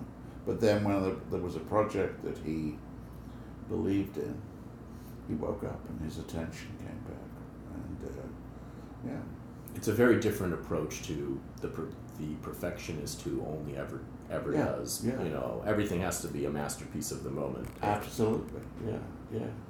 And I mean, basically, I think that that sense that a director can make masterpieces has generally been pretty bad for American film. I guess the current ex, ex, the current uh, exemplars of the masterpiece theory of cinema would be P.T. Anderson, who seems to only do you know one movie every five years. Um, who else? I mean, you could say Tarantino in his way. Yeah, He's only done a few, like only nine, eight, nine movies. yeah, yeah. Both I mean- of them seem to handle the task well, so it's not a. They're not the refutation, I don't think. but- Yeah, I think Wes Anderson is sort of in that category too, maybe, although Right. not my favorite. Not my cup either. No, just the no, something no. about it never. It's like when you have a coffee that's like that very light, fancy roast, light roast, it's like, tastes like flowers and cinnamon. And I know. I'm Give sort a of, fucking cup of I'm. I'm sort of dreading seeing the new film, but I will see it. Yeah, we, we'll all see that. The other thing about the current the current uh, he, uh, apocalypse hellscape is that anytime there's anything now, we're all gonna see like any any sign of water or life. Any, any, any, any sign of promise, we're going to jump on it. Yeah, yeah, yeah. Which is a way of re, re reawakening our respect for all manners of talent. Yeah, of course. You know, even the ones yeah. that aren't our cup Yeah. of tea. Yeah, yeah. But Noah Cross, of course, for those who don't know, is the villain or the the, the, the, the antagonist in Chinatown. The old the the based loosely on Walter Mulholland, Yeah. uh, the guy who bought the, the man who basically Brought water to the city. brought water to the city of L.A. Yeah. Is it has a massively it has a massive street name a drive named after him. Yeah. which you've written about as if it's a woman in an essay called Beneath Mulholland, That's right. which is only three to four pages long. Yet you wrote it over the course of eleven years. If I if I'm interpreting the Is that right? It could be. at the end of it, it says 1985 to 96. Well, I think what happened was Tina Brown commissioned it for Vanity Fair. And it didn't get published for reasons I literally can't remember. And I put it away and then I came back to it later. And, and I didn't really change it, but I altered it a little bit. you Mhm. know. Yeah. So it, it took that amount of time. It was an, it's an interesting thing at the end. Like he really thought he really mulled this one over. He really, Wow. yeah. You know, No, but it's but it's Mul- Mulholland. Um, yeah, which is a great road. oh, it's a it's a hell of a road, Hell of a road. Yeah, yeah, yeah. and it's got many eleva- different elevations and altitudes. It's got many moods and genres along the way. Yeah, yeah, yeah. and at this point, um, My wife and I once were driving on Mulholland Drive in a car that literally caught fire. oh shit. It's amazing. Someone came up behind us and said, "You know your car's on fire." That's Yeah. a, that's right out of the A Lost magic- Highway. A magical road. Yeah, Yeah. yeah, right. Yeah, yeah. Um, I mean, I, I, I, my last thing about the West is in, in the Matthew Garth character, um, is, uh, the kind of strange. The, I like, I love the way that you kind of captured, without ever really announcing it, in the in the novel, his, I guess Montgomery Clift's weird kind of bisexuality. yeah, yeah. Well, I mean that's always been a fascinating part of the whole film. I mean, I saw the film when I was like eight, maybe, and uh, fell in love with Matthew Garth. And it was only decades later that I discovered that Clift had a quite different kind of sexual life. But it it affects everything he ever did, and it makes him. It's what makes him such an interesting actor because you you do feel when you're old enough to understand that you feel the the struggle that's going on in him, and uh, you know, struggle in which he ultimately fails, and um, it, it's uh, I think it's what makes him a tragic figure, and when he smashes his, his face up in the car crash and all that kind of thing, Yeah, yeah. that But was. but I looked at a place in the Sun recently, and it's just staggeringly uh, romantic, erotic film. I have to rewatch. It's only It, it's just amazing. Uh, George Stevens photographed their love scenes from a distance with a, a telephoto lens. I don't really think anyone had done it before. And it's breathtakingly intimate. You know, it, it's one of the sexiest scenes in American film. And clearly, those two felt that for each other for that moment. And, and if anyone could have made Clift a heterosexual, it would have been Taylor, I think. we, she, she, she, yeah, for many, many such cases. I'm sure. yeah, yeah, yeah, yeah. My, my, yeah, I've always, I've often described my moment of, um, my fir- the first inklings of, of a crack in my, uh, of a crack in my porcelain were watching Cat on a Hot Tin Roof. Oh, Elizabeth yeah. Taylor coming in second to, to Paul Newman. I haven't seen that for so long. It must be a very strange film now. It must be. I, well, I haven't seen it either since probably I was 20, 21. Yeah. I haven't seen it as a. I've, I've only seen it as a straight man, I believe. I don't think I've seen it as a gay man. Well, Newman is uh, also, I think, a very curious character. You know. I think there are. Well, I mean, some- know, there's- when all the fuss about him just in the last year or two, the Right. the strange television film about him and everything, and and um,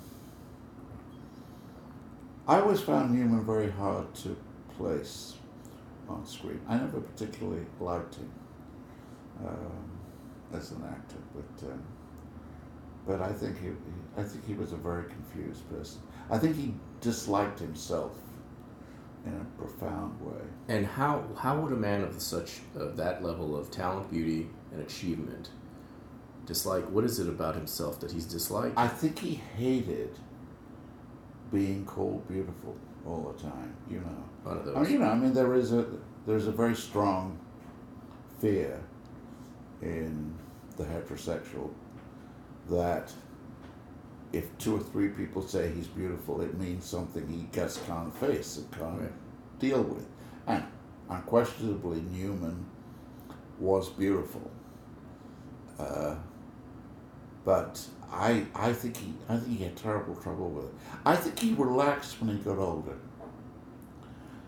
Some of his acting when he's sixty or past sixty, I think is the best stuff he ever did. Such as I'm trying to think Um, what he did. His What's the film he made?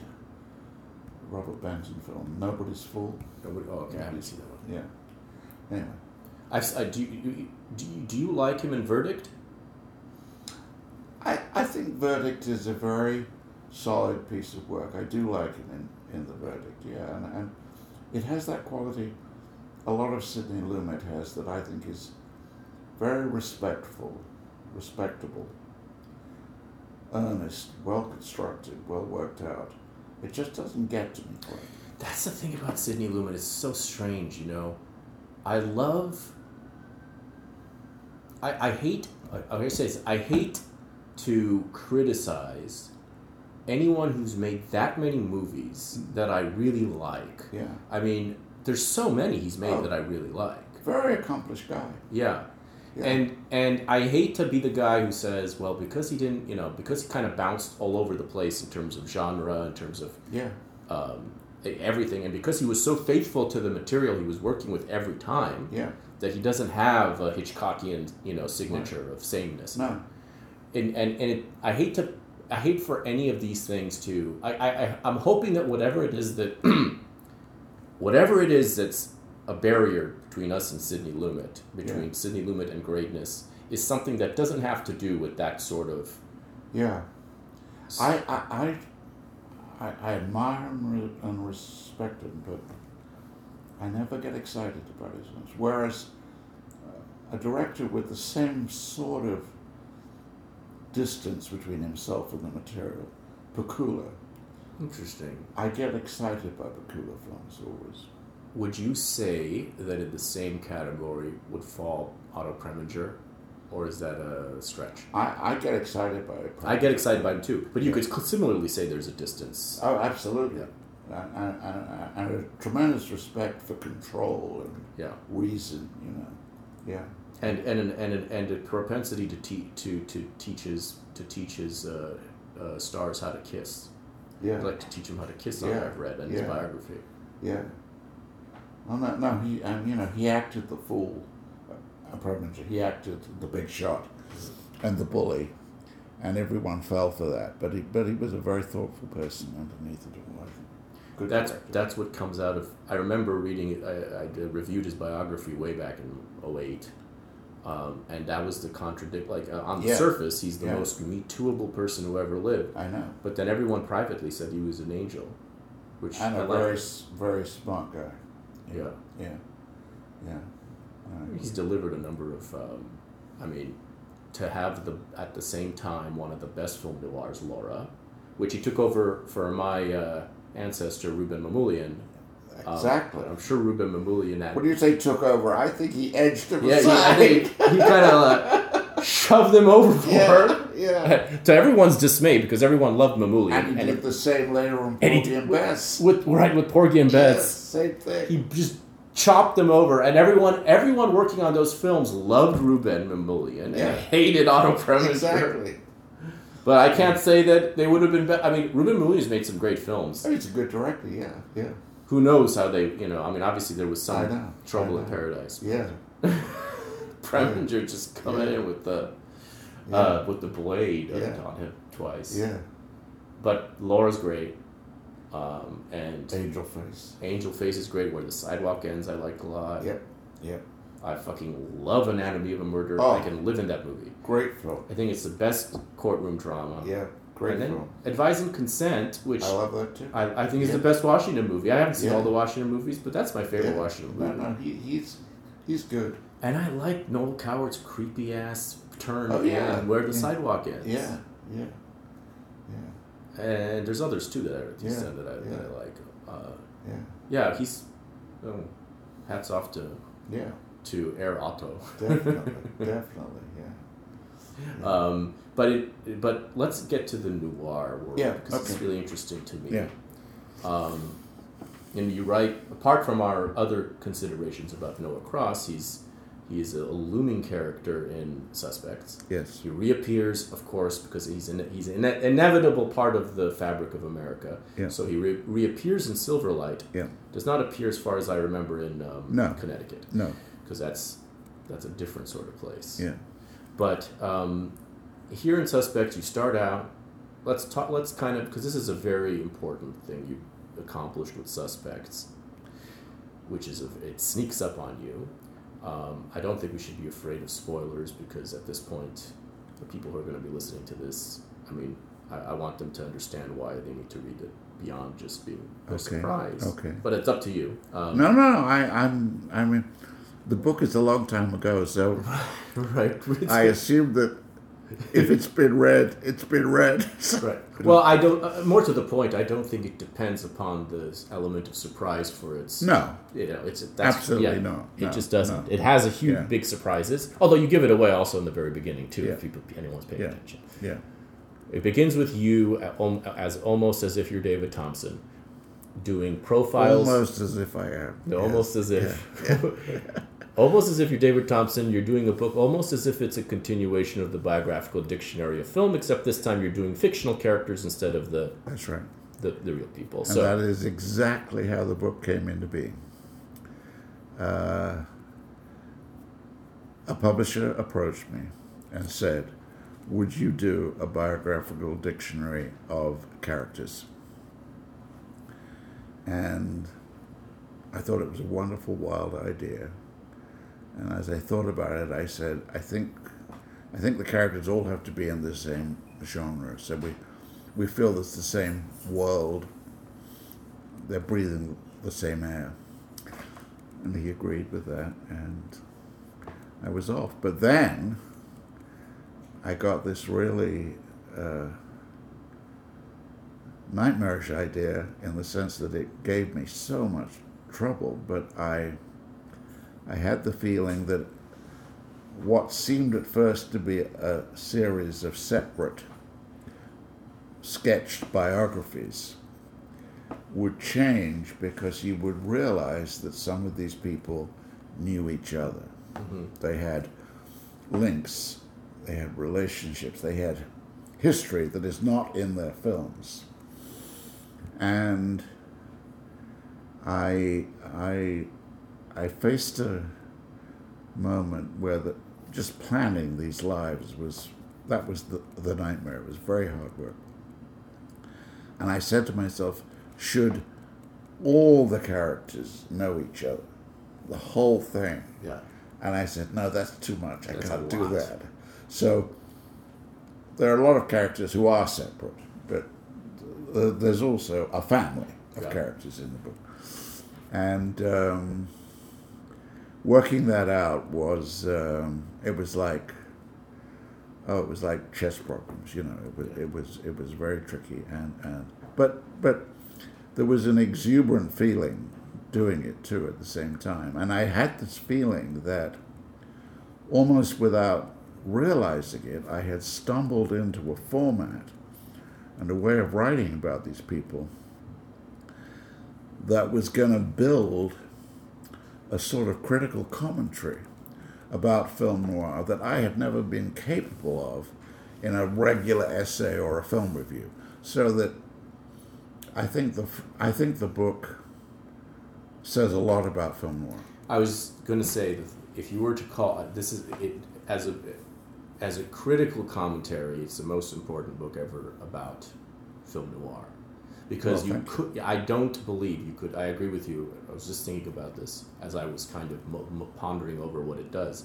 There's no way you could appro- you could approach that level of uh, texture and um, I sweep of about about this the entire existence of this world that was invented basically in the mid 1940s and has been imitated since then over and over again to the present day. It's passed into the into the bloodstream. Yeah, it's not it's not a it's not like the western, which No. still gets is is you know It's still alive. it's still alive. Yeah. Noir is completely still alive. To, to almost to, to almost to a fault. It's almost too much of a. And I love noir. I, as I said, my first movie, not Hitchcock was the first. But the first movie I saw in that ninth grade film class that cinema appealed me was Double Indemnity. Yeah. I was hooked. That was it. I was in. Then the next one was Citizen Kane, Yeah. which, as you say, is film noir. Film. Donald Trump is a film noir character. Right. Donald Trump, totally. Totally. Um, uh, And I think he half knows it. well, he, he, he half knows every every Yeah. every role he's playing. He's more than half. More than half. I Just half. Yeah, but then his, his genius is that he, his other half is he's a screwball character. Yeah. Yeah. So yeah. that's the how true. genius. How true. Um, and uh, and it's a hard it's that's a hard one to look away from. Oh God. Yeah. Yeah. yeah. um, but but I loved you know I, I have a lot of thoughts about film noir. I see you have a line in here that I'm pretty sure. I wonder if I I quoted um, for myself to easily repeat. There's there's a I think it's in your introduction to this from 2006 where you talk about it being a sort of studied escape. Let me see if I can find it because it says it better than I can. This is me being sloppy, but um, you know, you're describing why you want you approached this the way. Ah, here it is. It was in doing. Ah, okay.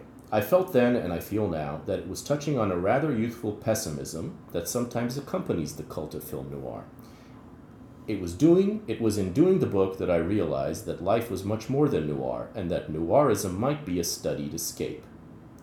Today, I fear, I find the people who cultivate noir a little unreliable as companions precisely because of that. so Yeah. that's a I, I, I relate to that as well. Possibly probably because I'm as, I'm as suspicious of my youthful pessimisms as one ought to be 20 years after they took hold. There's a way in which a lot of noir glorifies self pity Absolutely. that I find clammy and off putting now, you know. And and the whole cult of noir, I think, is sort of a little bit out of hand. I, I'm a friend of Eddie Muller, and I like him a lot personally, but I think I think in cultivating noir in the way he's done, he's sort of um, he's he's stopped thinking about it. That's an unkind way of putting it because he's a smart guy, but but he's turned it into um, into an artifact. And I think there are people who sort of idealize themselves in a noir setting, and they're pretty painful. They are. No, it's so true. Um, glorifying self pity is the perfect way of putting it. Yeah, It's a crutch. yeah, Especially, I've noticed this as a very common, there's a very uh, specific category of heterosexual husband who finds himself clinging to his noir as a as a coping mechanism for giving in to life and kind of surrendering to domesticity. and it's almost invariably associated with being unable to talk to women. or just given yeah just giving into the if it's Yeah. they're, if they're married already it's just sort of Yeah. like giving into yeah, the that's right. one Yeah, one-sided conversation yeah. And and but if they're unmarried not being able to talk deep in the bloodstream. Oh yeah Yeah, yeah, and, and uh, uh, we'll never get rid of it. well I want to get I want to I want to truly exhaust all the badness of it because so that we can celebrate the goodness with a light heart that's been my strategy Yeah. these days Yeah. instead of going from good to bad Yeah. where we love something and then we sour on it I prefer to sour first and then, And then reclaim it. and then we're clean and Yeah. reclaim it and then Yeah. have a yeah and then have all have the Yeah. burdens lifted No, I like that. So let's uh, i'm going to dig deeper because i've no, i've noticed this as i've you know become acquainted with new people in the last two you know post the, the, the post the post post the pen the post play years. And i've seen communities form around certain figures such as um, ellroy for example. Um, he- he has his adherents. Of course raymond chandler through through the decades has his Yep. adherents. Yeah. I've I've always wanted to like Raymond Chandler. I have yet, I've only read actually The Long Goodbye. I probably have to, for that, just for knowledge sake, read The Big Sleep. But there's something not great about his, his, his fiction, I feel. There's something that doesn't quite live up to the myth around Raymond Chandler and everything. What, what's your ta- what's your let's talk about Raymond Chandler and Ellroy and all these motherfuckers for a second. Uh, well, um, uh, I think the Chandler I love is a comic writer. I think he's very good at writing comedic dialogue, and I think that there was a part of him that would like to have turned Marlowe into a, a funnier character. And I think he got caught up in the code of the Marlowe books, which I don't think goes very deep, and I don't think it's as interesting. I don't think he's nearly the writer that Hammett was, for instance. Um, I, I'm I'm sort of. Uh, I mean, there was a weird English American quality in Chandler. He'd spent many years in England. He and I went to the same school, in fact. No kidding. Yeah, and, and not at the same time. No, I, I, I, I can. Um, but I agree with you. I think he, I think that there are strict limits. Ellroy is uh, I don't know how to describe this. I mean, I've met him several times, and um, he can be a lot of fun in person.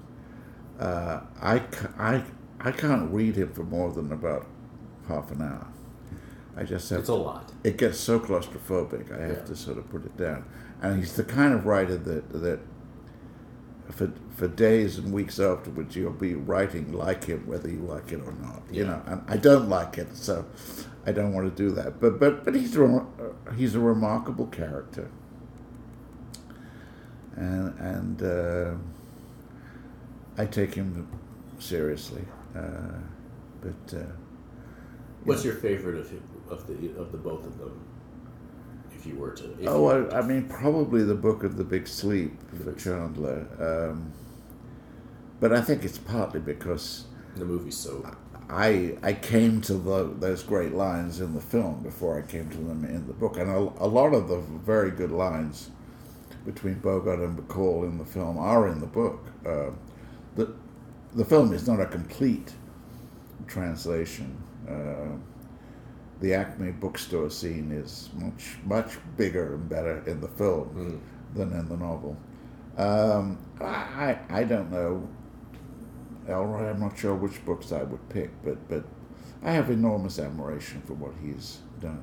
I've read only White Noise, uh, White Jazz or White Noise, the one Yeah. with the some. There's an Armenian character in it, so Ah, somebody's Armenian, the yeah, Armenian, yeah, uh, yeah. was, you know, whatever.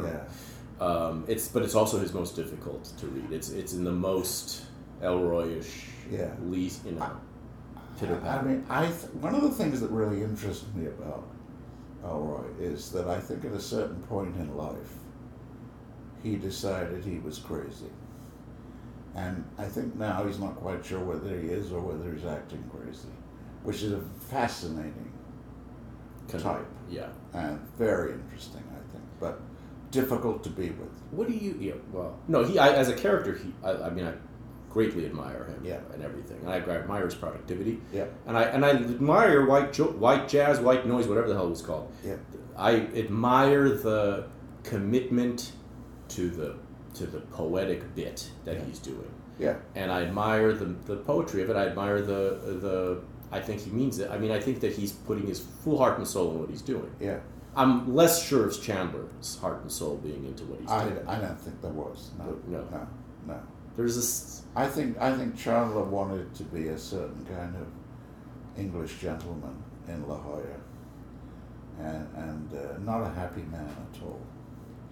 Sort of res- restricted his own energy in, in a lot of ways. But he he found that model, that character, and really never gave up on it. You know? Yeah. And then that's his invention, is that Yeah. self pitying, Yeah, Englishman in La Jolla, Yeah. Oh, pretending to be an American. not an attractive life. No, no, certainly not.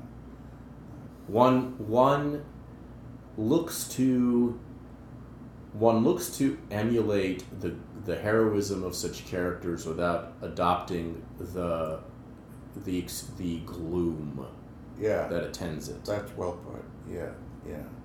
I don't know if that's a po- I don't know if that's a if that's a No, I think that's achievable thing, but I like. I don't know if it's doable, but I like it. Yeah, yeah, yeah. because that is what I think. You know, at the nub, that's what excites people.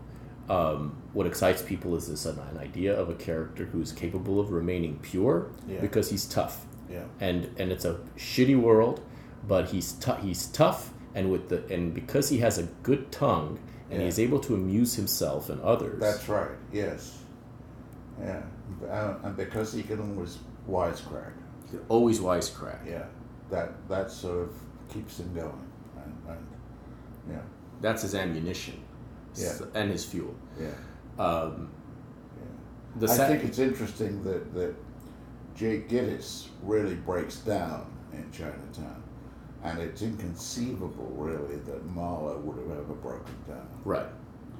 Because if he breaks down, how where's the next novel coming That's from? right. Yeah, It's going to Yeah. come from Connecticut. Yeah. Yeah. But then so Yeah. noir, we're, Well, we're yeah, off, yeah. that we're off the Yeah. the Yeah. plantation. Yeah. But yeah, you know, I'm uh, like, like the the, ta- the the the quest here is to noir is a dis- you know noir the thing another annoying thing about noir is that it's often depicted as some sort of um, real like you know it's like the world as it really is what's not it's complete fabrication absolute dream world. it's an, it's more than the western. Yeah. See, I feel like the western, the western is a aspirational version of reality, really, where any time at any any one of us is capable is is presented very frequently through life, not that infrequently, with an opportunity to become a western hero in some moment. That's right.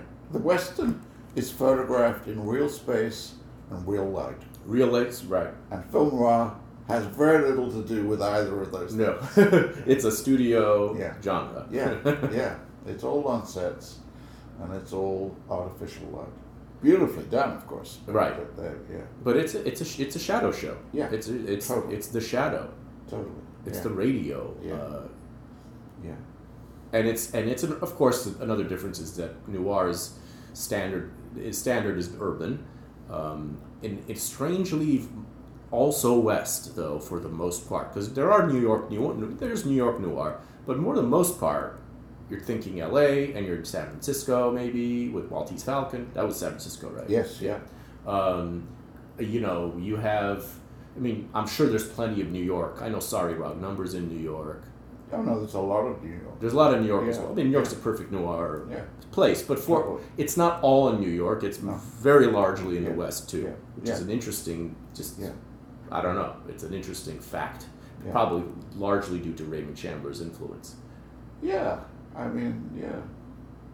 There was a book published a long time ago called Raymond Chandler's Los Angeles, a photographic book that really was just an attempt to say that Los Angeles has always been a noir city and Chandler identified it, which, which there's a grain of truth in it, but as you know, LA is such a light city too, which is never in those photographs. No.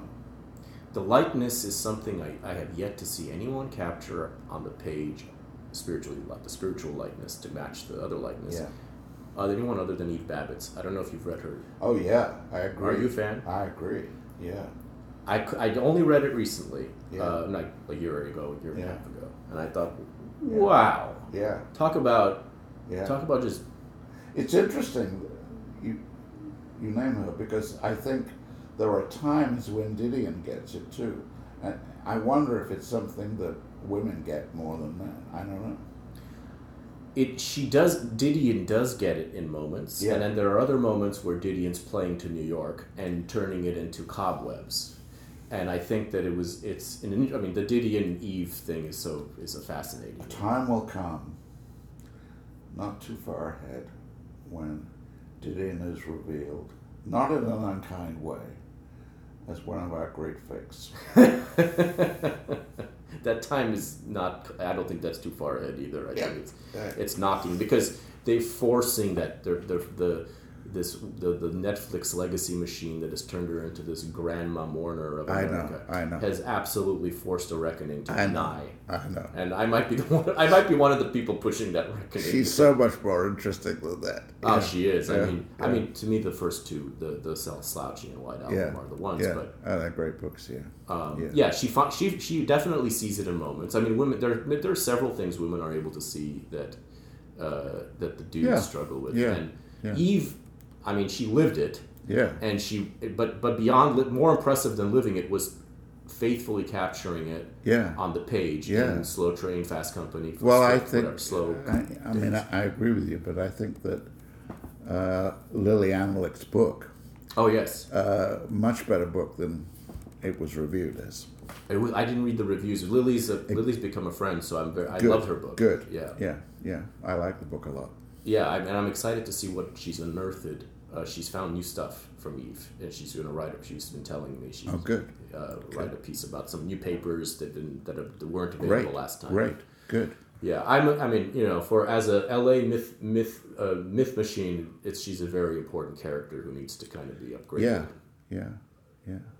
Um, but we were talking about the lightness that's not there in noir that of LA. Yeah. It is a new. I, I have been dealing with this question of what is it about LA that is the noir that that it does make sense. I think it's a lot a largely a matter of loneliness, Yeah, which is not the case in New York City.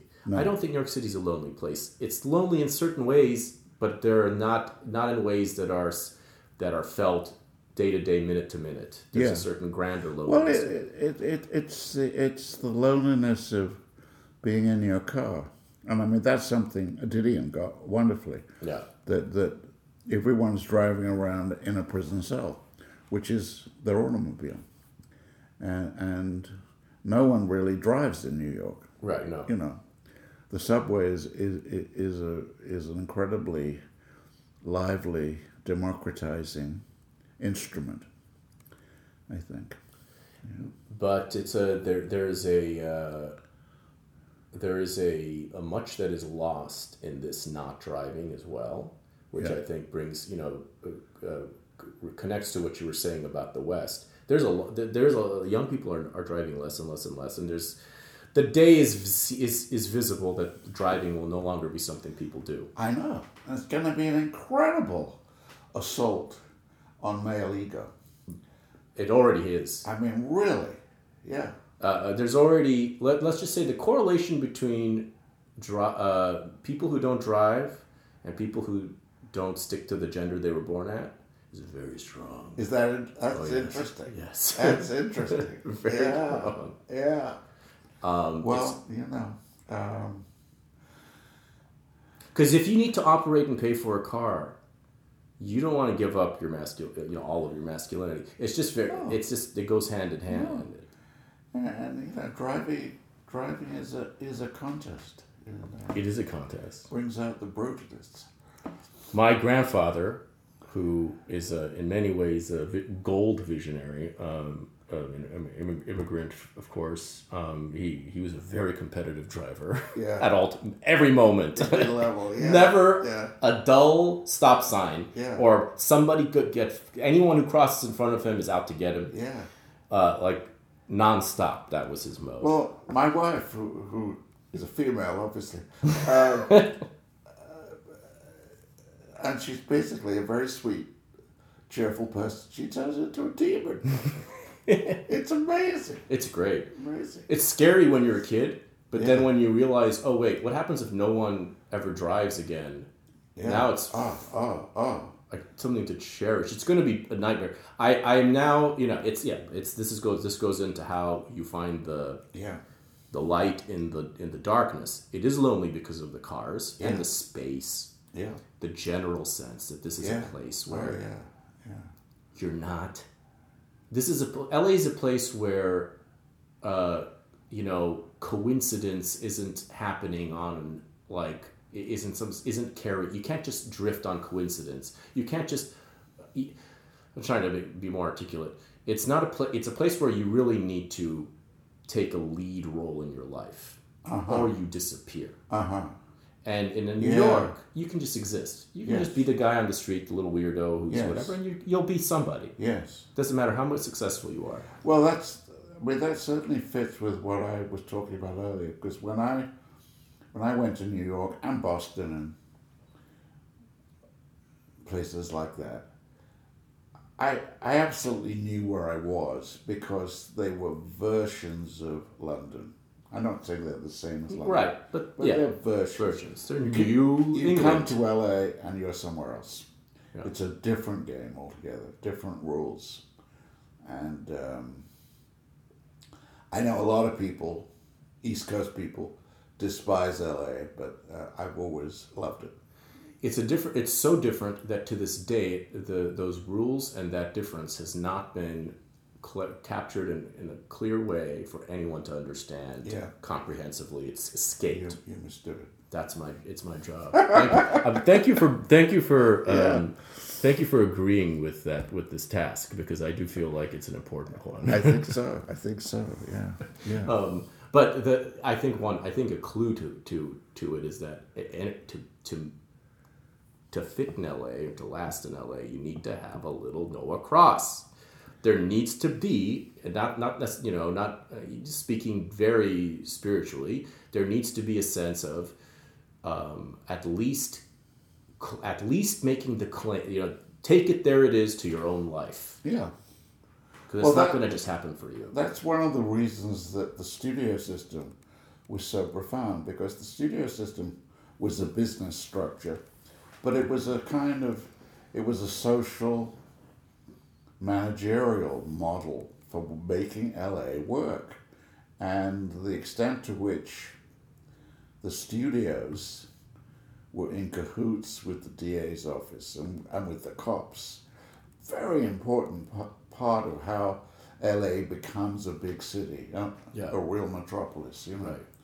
And, and it's, it's sort of like the English shaping India over a long period. the film studios shaped LA Right. as, a, as an organization. Yeah, it's a studio. T-. Babitz has that line that I can't remember right now, where she describes it as a studio town, Yeah. and it's it's true. And of course, the studios gave gave the kind of structure and order that is especially hard to achieve without the studios in LA. Yeah. That's the thing that so Yeah. cher- That's the thing that people really miss about the studios. that Yeah, they don't even know they miss. Yeah. It's not even. It's not about did they make better movies? Did they make? It's not even about that. It gave a structure Yeah. to the madness of living in LA Yeah. is without without which it's truly a wilder madness. I mean, Well, I I'll tell you a story about that. A few years ago, um, in the Jewish Live series, I did a book about Warner Brothers, and uh, I was invited to go down to. I guess it was the Burbank, is the Burbank Library. Could that be? I don't know. To some institutional place in Burbank to talk about the book. And the crowd that came was huge. And I sort of said, who are all these Really? people? Yes. And you know what it was? They were people who still work for Warner Brothers, or whose parents or whose grandparents had worked for Warner Brothers, and they all lived in Burbank still. And you suddenly had the feeling of a cottage industry, which barely existed still because Yeah. Warner Brothers had become something quite different. Right. But these people were happily living in that post. And, and, and they loved to meet other people who were like them and tell stories about the 40s and all that kind Yeah. of you know. Burbank is an underrated place. I've come to realize because I go there frequently for certain reasons these days. Yeah. And um, it's, I mean, it's always been you know clean and nice and everything, but there's there is a certain uh, there is a, a certain studio shadow to Burbank Yeah, that exists to this day. Yeah. Even if yeah, and there are people you meet often who are from you know often when you do meet a, a native Angeleno, which is rare. Uh, there's often a connection to Burbank somehow. yeah, yeah. know? Well, for, for people of that kind who are not that well off. It's a it's a livable place. Oh yeah, absolutely. Whereas you go over the hill and and you No. can't afford it. No, you're you know, competing wherever with you are. you're yeah. competing with uh, you know Maha, the Yeah. And whatever else, right, right. uh, over Yeah. the hill. Yeah. And and that studio, t- I mean, the thing about movies that about making a movie that I uh, my uh, uh, li- little heart most was touched by was the was the way in which a mini city forms, which is your crew and your act and every, Yeah. cast and everyone and your location, especially if you have just one location, which I did um, for the most part. And the way that everything and everyone is so purposeful in this city, unlike American life or any life today. I think everyone is. It's all hands on deck. You know, there's a few. Of course, there's going to be a few idiots that need to get fired. So there's going to be a few bad apples. But for the but every every ha- and they're and whether they're sewing costumes or whether they're building sets or whether they're uh, rehearsing lines or whether they're doing the craft services, whether they're uh, uh, uh, doing the lighting, putting the laying the wood, the laying the dance floor as they call it for the dolly shot and all that shit. There's this this sense and so this is how civilization at its root just operates. Yeah. You know, when people and, and everyone is I mean, there's something so romantic about it and so touching and then so brutal when it's all scrapped and none of these people ever see each other again unless it's on another That's set. right. yeah. Yeah. 20 days or whatever. Yeah. And that's it. Yeah. yeah. Yeah. Like location love affairs, you know. yeah, there's that too. Set crushes. Yeah. Up and down. And as you write in all of these books, it's so I mean, it's it's not unnatural for there to be an affair between a director and the lead. It's the most natural thing in the universe of all world. time. yeah. Yeah. Yeah. Indeed. Yeah. So let's talk about more of the scene in the book.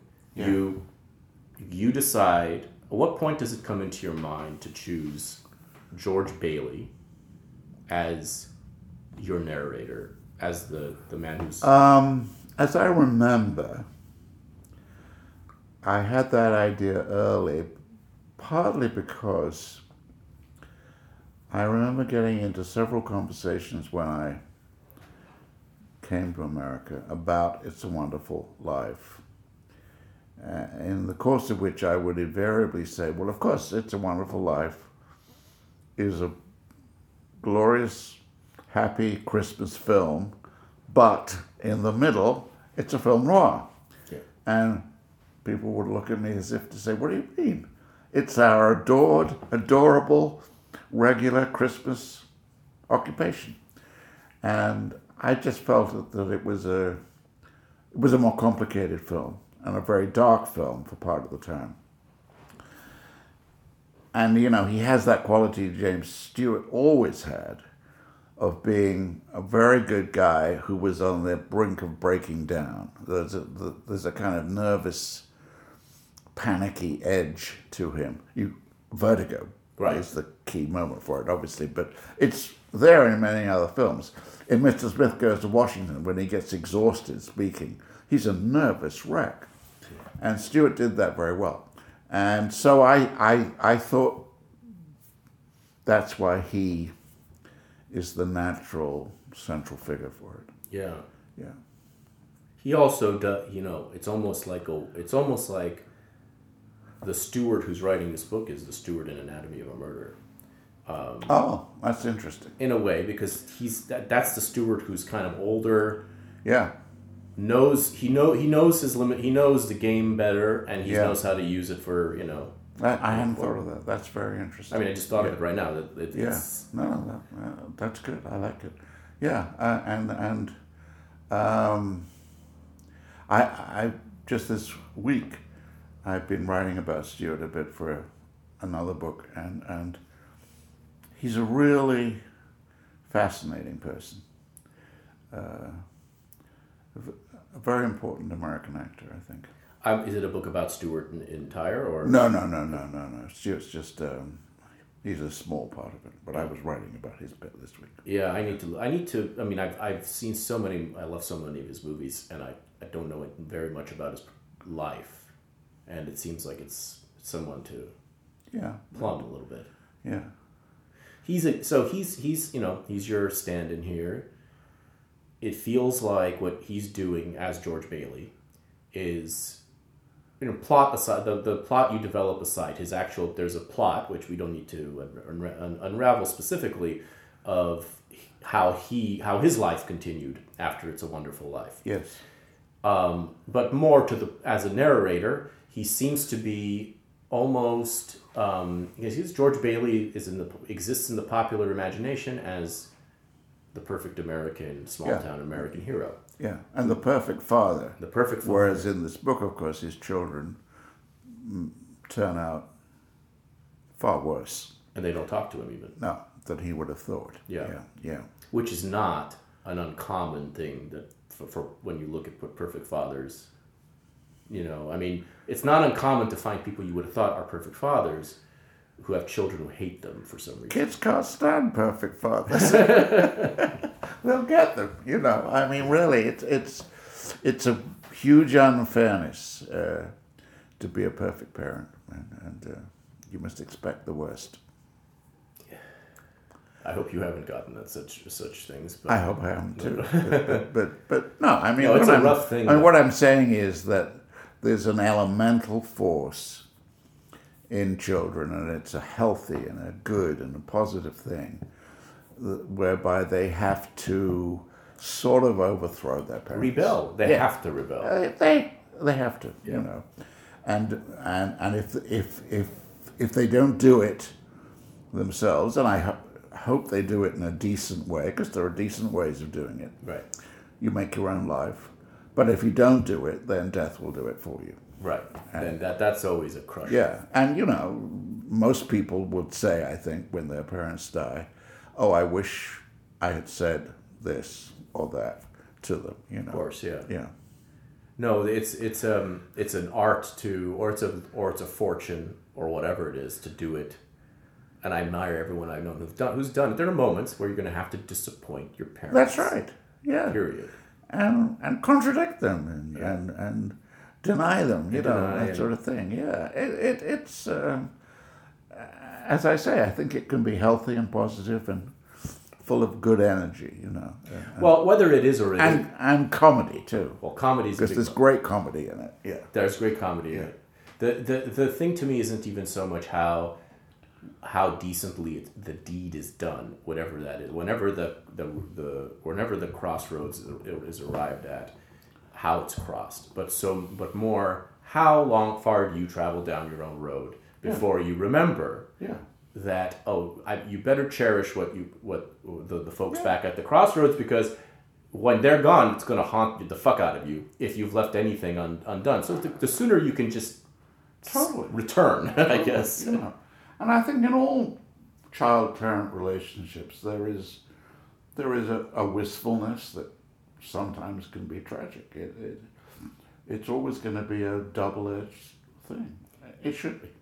It should be. The, I think. I think the the number the the big key that and I'm talking out of my ass because I only have one side of it. I don't have the. I'm not. I'm not a father, sadly, but I have the. I have, I have a son. I can't help being a son, um, uh, and I can observe other relationships. Obviously, um, it's my job, and to observe and to have the two pairs of working eyes, and it's. It seems like. Um, I lost my train of thought, but um, it seems like this is a, this is this like I've been mu- I've been muted somehow by uh, so whatever I was about to say. There's Maybe I should pour you a drink. maybe maybe that'll We've unlock. that time. Yeah, maybe it'll unlock. Go on. I have to think what the hell I'm thinking. And a very specific. Fine. Yeah, I'll just I'm just gonna find it in the air Yeah. with, with, with, with words. Will red wine suit you? Absolutely.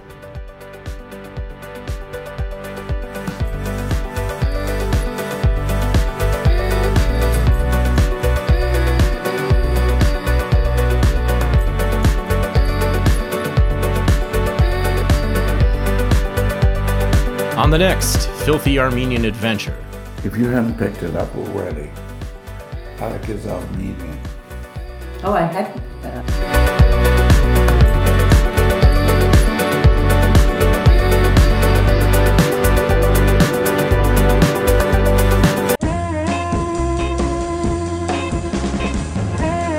This episode of Filthy Armenian Adventures was recorded in a townhouse in San Francisco, California. Opening written and voiced by your host, Alec Mouhibian. Supported entirely by patrons on Patreon.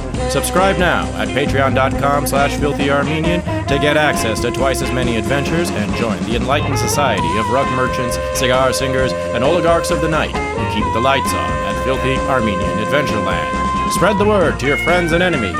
Leave a rating and review wherever you listen. Follow us on social media at Filthy Armenian. So long, Chief. Thank you for writing, and to be continued.